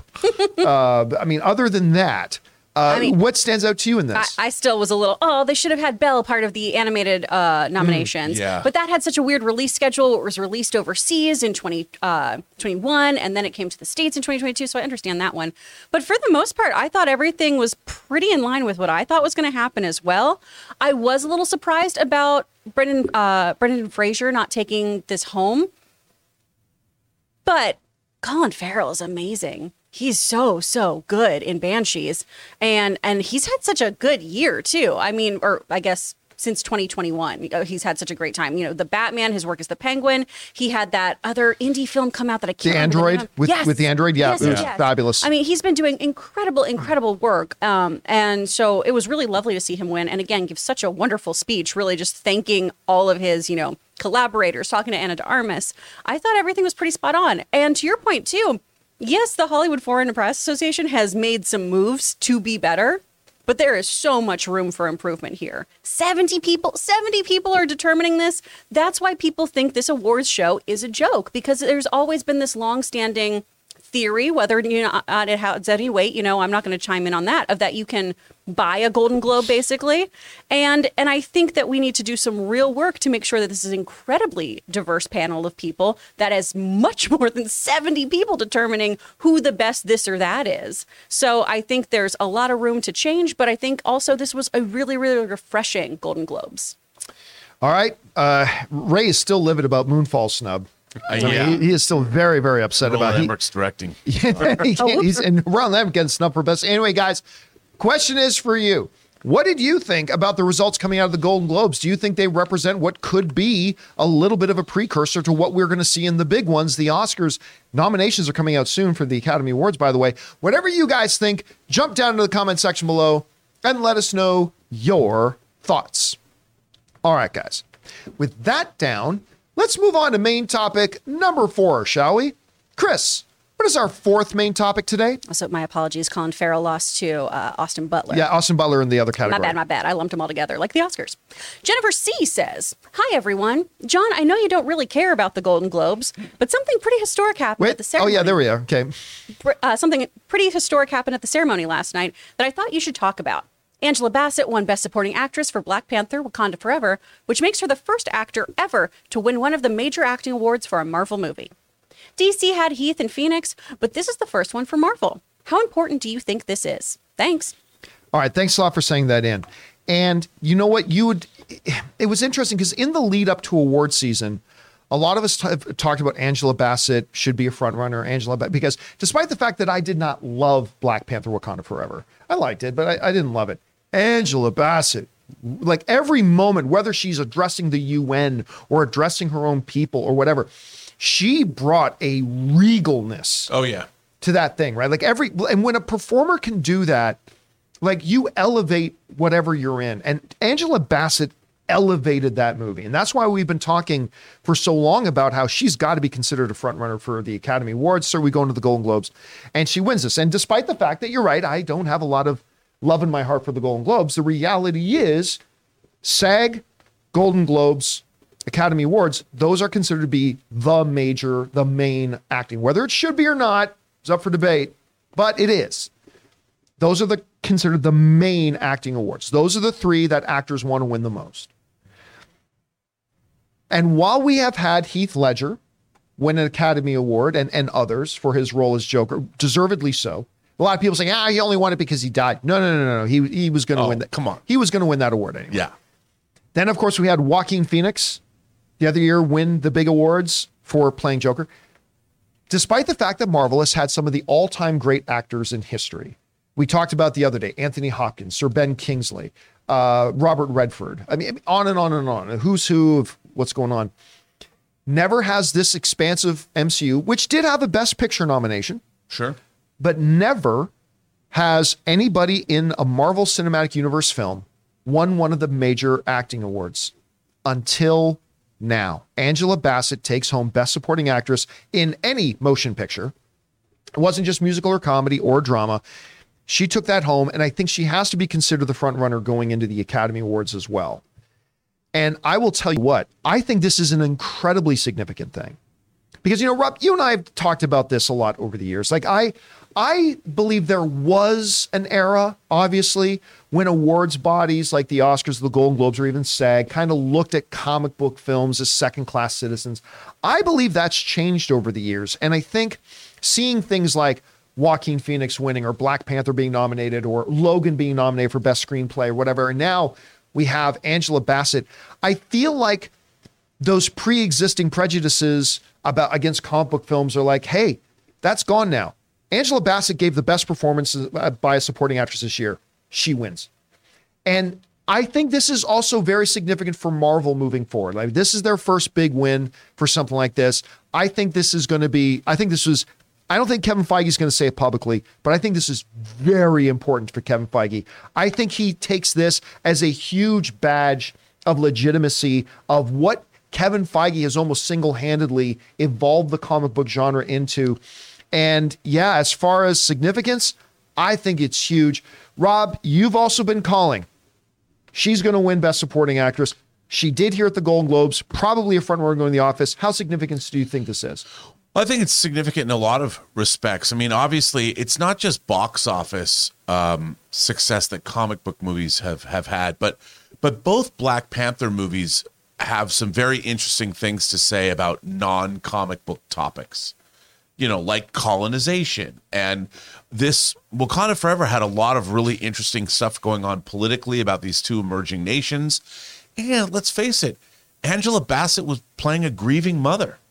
Now you can take that away and be like, "Oh, it's just a comic book movie." But if you were to strip away the comic book nature of this film and and and take it out of the Marvel milieu and told the same story, I think it would be powerful.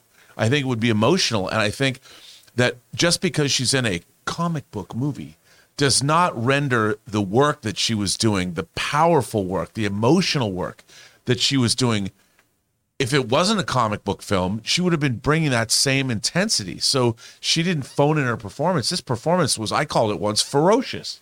I mean, she is, she is incredible in this movie, and and probably her performances maybe even transcends what the movie itself is. It's she's so good in it, and why not? And I loved her seeing, uh, get her, her getting up on stage and saying, you know, I think the last time I was here was in 1994 with what's got love. Well, what's What's Love got to do with when it? she played She Tina Turner. won an Yeah. So she's never phoned in a performance. I mean, she's for the last more than 25 years has been kicking ass and taking names. You know, and isn't it ironic that with all she already won uh, an Oscar and it took her being in a Marvel movie to get recognition? I think this has a lot to say about Marvel movies and their casts, and it's all good. Chris, uh, again, like Angela Bassett wins, not a big surprise, but we are reminded this is the first time in we're coming up on 30, 30 MCU films with some of the biggest stars of today and of all time that have been there. This is the first major acting award for the Marvel Cinematic Universe. Uh, Was it the right win? How significant is this for Marvel itself? How do you see it? I mean, she's incredible in this film. She really, really carries it. She has all the heavy lifting in this, in my opinion. And I think it's such a beautiful performance. Um, and, and I would love if she wins an Oscar for it. I think that'd be fantastic. I'm really, really excited for her. I'm sure she's going to get a SAG award. Um, I think this goes back to what something that we talk about on the show all the time is that genre doesn't determine merit. It does not. You know, a comic book movie can move you, just like how a sci fi film can move you. It's about great storytelling. It doesn't matter what kind of vessel they do for it. You know, Guillermo del Toro talked about this when he accepted his award for Pinocchio. A medium also doesn't determine the merit of something. Animation can tell beautiful storytelling. Pinocchio is not for kids. I'm so glad he mentioned that so much last night because I can't imagine how many families sat down to that and were like, oh no, we're opening with Nazis? Intense. but doing having her win this and having people like Heath Ledger, having Joaquin Phoenix win awards for acting and playing roles so truthfully, so raw, so real that just happened to come from the pages of comic books initially goes to show you that one great storytelling is everywhere all around you and it just needs a deft hand. And that's what they did here. And by the way, just just a quick fact check. So while Angela Bassett did win, I believe, a Golden Globe for What's Love Got to Do, Oh, she yeah, did she not win has the not won Oscar. an Oscar. She was nominated Yes. for for the Oscar for that, but she didn't win that. But guess what? That looks like that's going to get corrected here Yeah. in a couple of months too, heading into that. Anyway, guys, the question is for you. What do you think about this? Angela Bassett takes home the uh, Golden Globe, one of the major acting awards for Black Panther Wakanda Forever, but it marks the first time that an MCU actor has won one of the major acting awards. How significant is that? Maybe you think there's no significance to it. Whatever you guys are thinking, jump down to the comments section below and leave your thoughts there. All right, guys. With all that down, we're now going to move on and start taking questions from our channel members here on the channel. Uh, the post is now there in the community tab. You can fire those in. Some of you sent in your month anniversary questions as well. We'll get to those in just a second. But before we do, we want to take another moment and thank a couple more of the sponsors of the John Campea Show here today. Our friends at DraftKings and Ryan Reynolds' own Mint Mobile. Guys, we want to thank one of the sponsors of this video, DraftKings. Guys, the NFL playoff picture is now locked in, and your go to place for wild card round action is DraftKings Sportsbook, an official sports betting partner of the NFL. So to kick off the road to Super Bowl 57, new customers can bet just $5 and get 200 in free bets instantly. Plus, all new and existing customers can get a no sweat bet each day of the wild card round this weekend. Just place any NFL bet of your choice, and if it loses, you'll get a free bet back up to $10. Action so good, why bet NFL playoffs anywhere else? And if it were me, I wouldn't be betting against the Bills or the Bengals right now. So, guys, download the DraftKings Sportsbook app and use the code Campea, C A M P E A. New customers can bet $5 on the NFL and get 200 in free bets instantly. Only at DraftKings Sportsbook with the code Campea. Minimum age and eligibility restrictions apply. See show notes for details. Guys, we want to thank a sponsor of this video, Mint Mobile. If saving more and spending less is one of your top goals for 2023, why are you still paying insane amounts of money every month for your phone bill? Switching to Mint Mobile is the easiest way to save money this year. As the first company to sell premium wireless service online only, Mint Mobile lets you order from home and save a ton with phone plans starting at just $15 a month. Guys, I have told you before that when I was on one of the major phone carriers, I was spending literally three times as much every month, and switching to Mint Mobile couldn't have been easier. So for people just looking to save some extra money this year, Mint Mobile offers premium wireless for just 15 bucks a month. All plans come with unlimited talk and text plus high-speed data delivered on the nation's largest 5G network. You can use your own phone with any Mint Mobile plan and switch easily in just minutes with eSIM. To get your new wireless plan for just 15 bucks a month and get the plan shipped to your door for free, go to mintmobile.com slash Campea. Mintmobile.com slash Campea. Cut your wireless bill to just 15 bucks a month at mintmobile.com slash Campea. And thank you to our friends at DraftKings and, of course, my mobile service provider, Mint Mobile, for sponsoring this episode of the John Campea Show.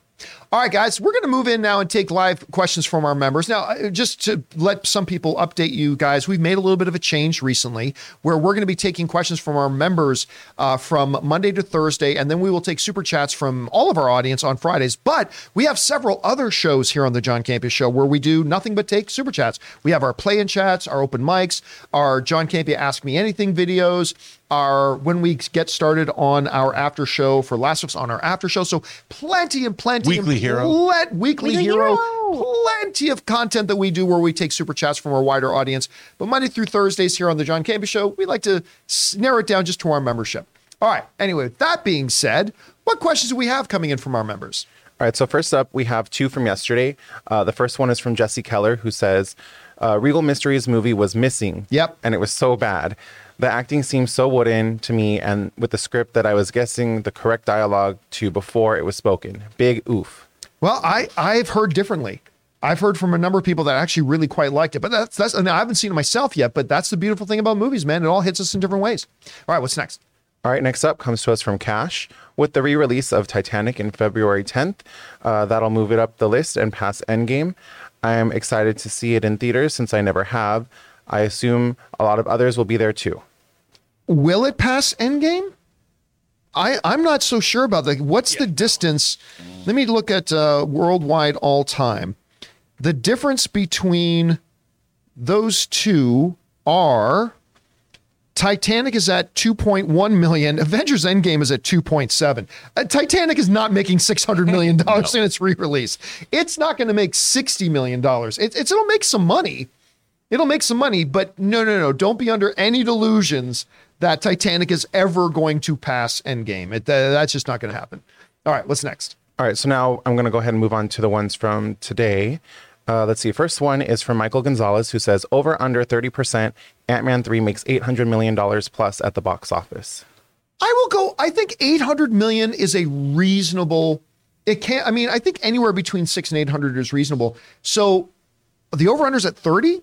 I'll take the over. I wouldn't say 90 percent, but I'll take over 30 percent that Ant Man and the Wasp. Yeah, me can- too. can I'd go take. over. Yeah. Mm-hmm. Especially if it's Avengers level or Civil War, if it has that what we don't know yet, if it's that big or that shattering, I think people will go. Yeah. Again, I I, I wouldn't say 90 percent, but over. Yeah, over 30. I'll take that. Yeah. All right. What's next? All right, next up comes to us from Quinn.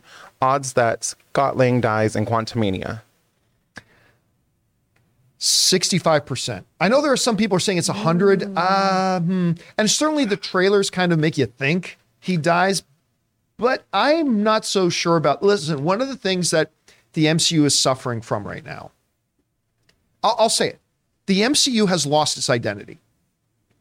And and listen, that I don't blame them for that. That coming out of Endgame, where for 13 years you had a very distinct tone, you had a very distinct identity, you had a very distinct storyline going on, and you had major, major characters that were leading the way.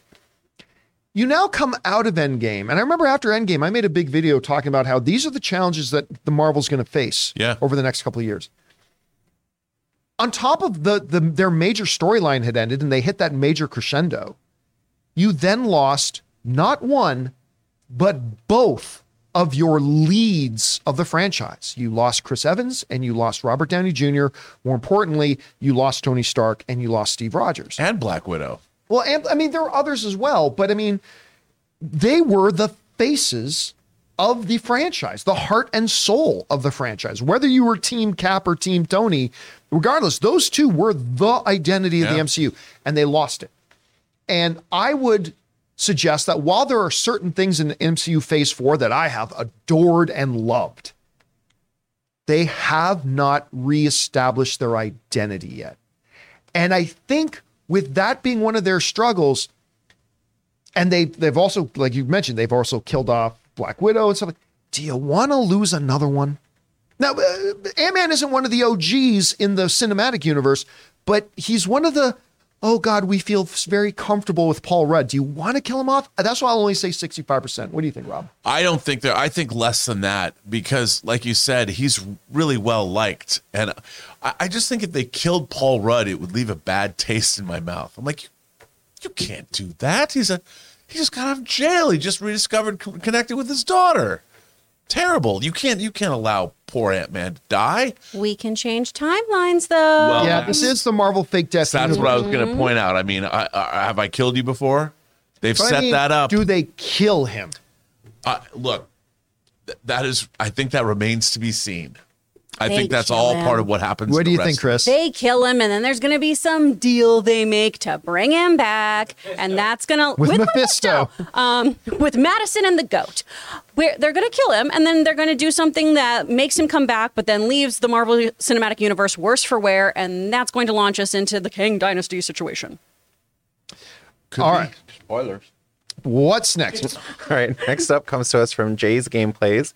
What do you think if Logan Lerman were to be cast as the new Superman for DC? Could you see him in that role?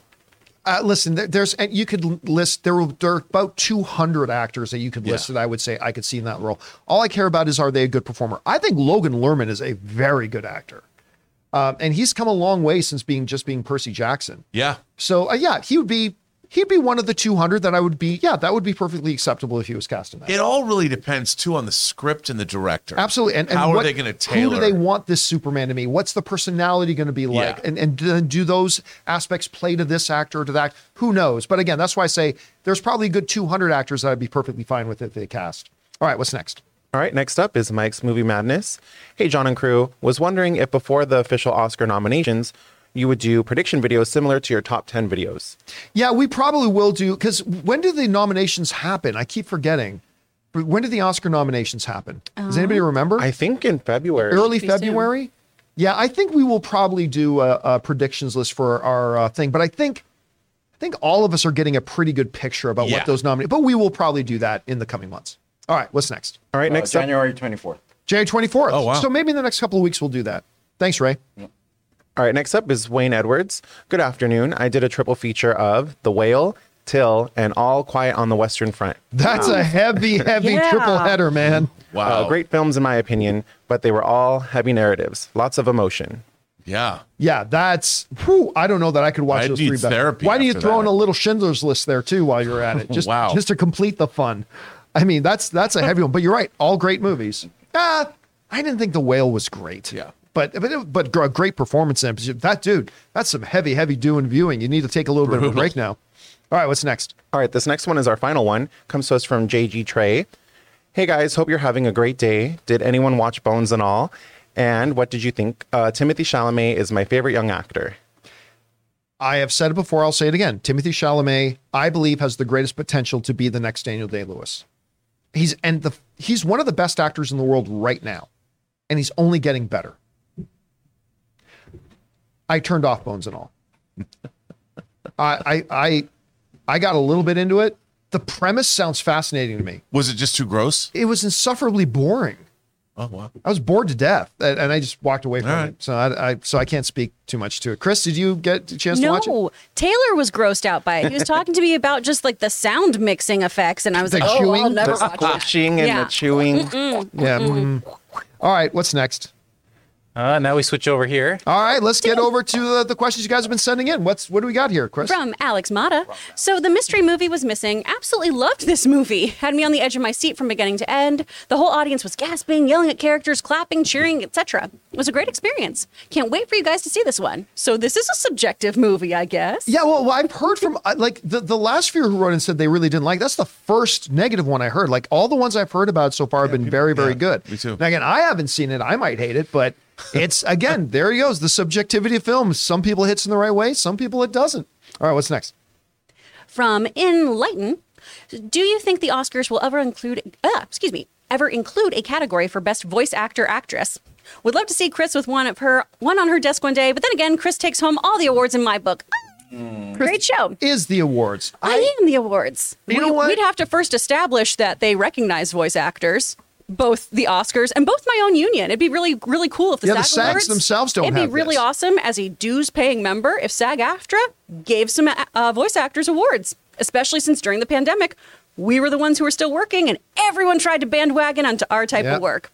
Just throwing that out there. I let's put it this way. I think there's a lot more of a legitimate claim for them to do voice acting categories and and more likelihood than say something like a lot of people ask for, which is like stunt work. Uh, and I, I, I don't mean to hijack the topic, but like the problem with stunt work is that the voting members have no idea what they're voting on.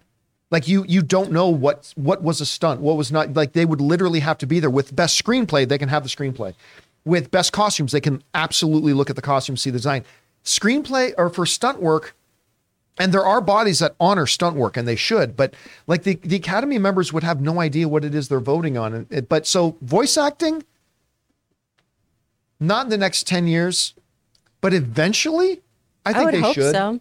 I don't know, Rob. What do you think? Well, I think for, with voice acting, I think it's a little bit harder because, you know, the idea of acting comes from the stage, and you create a character for two hours and you immerse yourself in that. Whereas, you know, when you're making an animated film, sometimes voice actors come and revoice those characters over the course of years, like in the case of Tom Hanks doing a Toy Story. Now, this is not to say to take away from voice acting at all because great voice acting can make or break an animated movie. Bad voice acting is bad, as you can attest to. Mm-hmm. It, it'll, it'll kill. Doesn't matter how good your animation is, but I do think the idea of the actual craft of acting. It's the same reason that motion capture is not getting recognized either. We need to evolve more. And I think that these categories are kind of mired in the past, but eventually we'll get there. Yeah. I think eventually we'll. It's the uh, this is the last thing I'll say, and we can move on. It's the type of acting that actors should want to do. Like voice acting and motion capture is so very freeing because you're not like you don't have to do anything involving your meat suit. This isn't going to determine your performance or what you get to play. You get to play absolutely anything, and it's only about your actual acting. It's not about how you look. It's not about how you're carrying yourself. You can play any single role possible. So I would think more actors at least would be on board. That's why SAG-AFTRA disappoints me on this one. All right, what's next? From Sam Fisher, congrats to Ke Huy Quan. I love that he had the googly eye on his lapel. And Michelle Yeoh for their Golden Globe wins. Michelle Yeoh actually revealed in an interview on Sunday that her part in Everything Everywhere All at Once was initially written for Jackie Chan. Mm-hmm. I did not know that. yeah. How did I not know that? This is like my f- favorite or second favorite film of the year. How, huh? That's interesting. So that would have meant that Ke Huy Quan's role would have been uh, female at that point because they probably, would have Probably. reversed that. I well, look. All I know is when I first went to go see this, I had no idea what to expect. I thought this was going to be one of these little indie films that we watch and go, "Oh, that was delightful," and then never talk about again Right. right? Like a lot of A24 films and whatever. But I was just so impacted by this movie. Again, Chris, you bring it up all the time. They have a scene of a telepathic conversation, a mute telepathic conversation between two rocks, mm-hmm. and it moved me emotionally. Yeah. How the hell did you pull that off? and and now You to get geology. to the award season and see them winning awards. I, I it's great, and it'll be interesting to see how this kind of pans out when we get to the Oscars. Yep. All right, what's next? From Jay King, both The Banshees of Inisherin and Everything Everywhere All at Once maxed out with four individual acting noms plus ensemble. Prior to this year, only three films in 29 years have achieved five SAG film nominations Shakespeare in Love from 1998, Chicago 2002, and Doubt 2008. I ne- that's a That's really fascinating cool. It stat. really is. That is a fascinating statistic. I love that. And it again, it does speak to the fact that I think you're looking at a couple of films that are going to be real serious heavyweight frontrunners. Thanks I love I I'm a sports guy, so I love stats. I love so little things I that. Thank you so much for sending that in. I love that. All right, what's next? Let me Um, uh, oh, just whoops. bring this. Oh, there you go. From CJC, hi guys. Wanted to say I love your show. I really hope the last minute reshoots for Ant Man's include uh, Ant Man includes Luis's hilarious recap. Yeah, it won't. I and honestly, I. You may- do you did you guys ever see this is going back a ways? Um, Hugh Grant. After the the controversy about he was married to Elizabeth Hurley, which, dude, you won life. Yeah. And then he got caught with a prostitute and lost that. And then he came out, I think it was Jay Leno. He came out and did his first interview after after being caught and whatever. And he sat down in a chair. Jay Leno, our guest, uh, Hugh Grant, sat down. The very first thing Jay Leno said was, What the hell were you thinking? That's kind of what I want to say to Kevin Feige about the fact that Luis is not in Ant Man 3. Right. What the hell are you now? Now, granted, granted, I suspect that once I watch this movie, I will understand why. Because you've talked about this, Rob, that this movie does not feel like the other Ant Man movies. The other Ant Man movies were lighthearted and fun and and kind of joyous, even though they had stakes and whatever. Right. None of that seems to apply to this movie. And maybe, maybe once we see the movie, I'll go, oh, yeah, I get it. Maybe throwing in a Luis here would kind of break the tone of the movie. But my initial feeling is, what the hell are you thinking not having Luis in this movie? How? But maybe once I see it, I'll change. I don't know. Do you think maybe that's the reason why we don't have Luis there? I think that's, but there's been a lot of water under the bridge. I mean, we had the whole Thanos snap, and they might even address it in the film. I could see them like, where's his crew? You know, that played such integral parts to both Ant Man one and Ant Man two, and they're gone now.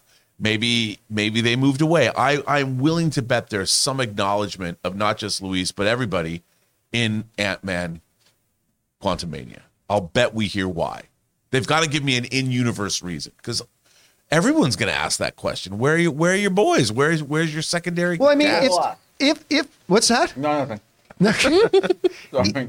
if they were if the movie takes place like the family was together looking at this quantum Yeah. stuff and they get sucked in narratively then you don't have to explain why those other guys aren't there true. right then you don't have to explain it I I just thought from a creative point of view, but again, if we watch the movie and say, "Yep," if Luis was suddenly in here, would totally break the tone of the movie, maybe then I'll get it. All right, we got time for just a couple more. What's next? Oh, that's not the one. From Devin Pancrair, Kang is getting an even better build-up than Thanos. Love that he's the villain across multiple projects. Also, how did they make that suit work so well in live action? Listen, one of the adaptation is key is with everything involving comic book movies, but one of the big things is costume. Got to adapt. Got to adapt. Um, and honestly, we talked about. I remember we talked about this several months ago when we we were looking at some Kang stuff, and it's like, dude, Kang. It, first of all, Kang is one of the worst designed characters in comic books. Let's face it, he looks like he's wearing garbage bags. He looks like he's walking around with a big oversized garbage bag and a belt. He looks like he's doing a bit in the Blue Man Group. yes, I'm waiting for him Yes, to launch does. marshmallows. so there's that and boy he looks good in this looks- trailer he looks they really good. they find a way to make it look really good um and so and I'll tell you what there was a picture you had up earlier Jonathan I don't know if you still have it or not but it's the one where Ant-Man and Kang are standing there facing each other right and Jonathan Majors has this smug asshole face that is so awesome Yeah. like because Paul Rudd's Ant-Man's looking at him kind of like, This is how I look That's- whenever John asks me to make a change on the show. Yeah. Hey, no, like 30 seconds before a show. Hey, Jonathan, I got an idea. And then that's the face he made. This is like, Looking but at it's me. like he's saying, "Have I killed you?" It's like you. Have I killed you before? Yeah, it's. Uh, but look at that, That is outfit, such a dude. That outfit. You know what I'm thinking when I see that, John? I bet you know. Hot toy. Hot Hot toys. That's right. That's right. I thought there was a Star Trek reference coming nope, in, but okay. nope, yep. nope. That's going to be one hell of a hot toy. I don't think there's been one today. Are you okay? Oh no, there, There was. has been. There was? yeah, Oh, there was a little missed bit it. earlier. There was I uh, there's some Leonard, not Leonard Nimoy. There's some uh, um, Shat. Shat, little Oh, Shat. Shat, yeah, that's little true, Shatner. that's true. Shatner's the voice of uh, Link. I All just right. viewed that as a Shatner. What's next? From Uncle Drew, Eddie Murphy's blueprint for success was probably the funniest moment of the Golden Globes. I again, I didn't watch. I just watched some clips after. I heard that was good. Yeah. I heard he made a Will Smith joke and then talked about it afterwards. Although I was walking out through, like I came out of the the spare room where I was working to go into the kitchen when, um, oh, what's the name of the comedian? Who- The guy who was basically doing the introduction The for Eddie host. Murphy. Greg Car- Carmichael? Well, no, no, no. Uh, uh, they brought somebody else. You know, when at the Hall of Fame they bring Oh, somebody out. Tracy Morgan. Tracy Morgan, right? Yeah. Tracy Morgan was out there, and I I didn't know who he was talking about because I just walked through the living room to the kitchen. I heard Tracy Morgan say, "You have ten kids. Your pullout game is weak." And I'm like, "Okay, I have to stop and turn around to see what Tracy Morgan's talking about." Uh, but then it was really moving because then. I, as I finished getting what I was getting in the kitchen, turned back around and Tracy Morgan looked like legitimately sincere and said, being here to introduce you tonight is the greatest honor of my life. Like talk about Eddie Murphy. And I think a lot of us forget about just how for, not just formative, but influential that Eddie Murphy was on an entire generation of comedic performers coming up. Like, and seeing this is, I was reminded that with the way Tracy Morgan talked about him. Well, like Delirious and Raw. Are, are like I. I, I mean, how many times did I remember Delirious? By the way, Delirious does have Star Trek jokes in it, and I watched that that special a hundred times. I mean, I even had the VHS tape. Oh yeah. And uh, I mean that, and then Raw. He he was, Raw was he, he and all the movies he was in. Yeah. Couldn't couldn't make Delirious today. Oh no, no, no, could, oh, could not no. do Delirious no, today. No, no, No, no, no. All right, what's next? From Thaddeus the Land, the Ant Man movies are really good and some of my favorite in the MCU. My mom, who hates Marvel movies, watched both Ant Man movies and was laughing and having fun the entire time. It's fun when you can enjoy movies with the entire family. Uh, I agree. And again, they're not just good for the entire family. The Ant Man movies are just really good movies. Yeah, they really are. You know, we always talk about their movies are experiential events. I, I went into both of those movies far more with Ant Man 1, but walked out having had a great time, smile on my face. I, just, yeah, I really like this franchise. Well, what I really like about what we've seen, at least in the trailers for Quantumania, is that, you know, Ant Man 1 was all about Scott Lang wanting to be a good father. And Quantumania is that too. You know, apparently he's missed out on the time with his daughter, and the fact that they've kept that fathers and daughters through line running through all three movies, I think is important. I think that that's something they didn't have to do, but it seems like they have, and that's great. That makes those movies more resonant. That leaps beyond the their comic book origins to something more. All right, let's take one more. From Hello There. Wait, you got to do it like Ewan McGregor. Hello there. do you think that Dune film franchise will continue past chapter two? We were somebody else asked a similar question to this the other day. It's it's hard. No, you know what? Somebody asked specifically, do we think Denis Villeneuve will continue on past Dune Part Two? And I don't think he will. Maybe in a producer role, but not as a director. But listen, if Dune Chapter Two can build on the success of the first one, it'll be released in a much better environment than the first movie got released in. And if we can do this, look, we've got the HBO series coming. They definitely want to do more. It's going to be all about how does Dune Part 2 perform. Yep. If it does the way we suspect, I think they absolutely will. Rob, what do you think? I do think that there's a possibility only because he'd want to finish that trilogy because there's a there's a definite through line with Paul Atreides and I think Children of Dune and what happens to Paul it would be irresistible for a filmmaker like Denis Villeneuve to not not tackle. And that would kind of round out his trilogy. Only because I've always heard that there was supposed to be a trilogy, you know, Dune, Dune Prophet, they were going to call it, and then Dune Messiah.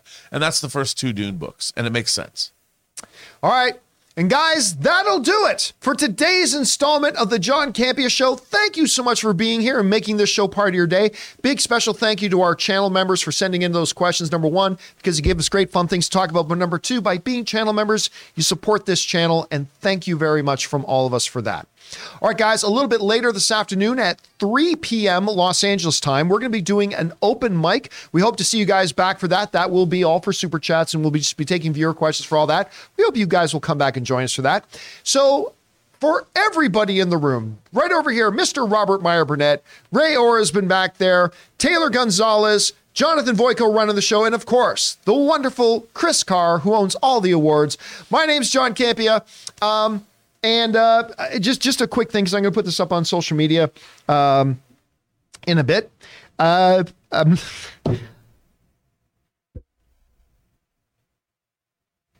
today's been a little bit of a hard show for me.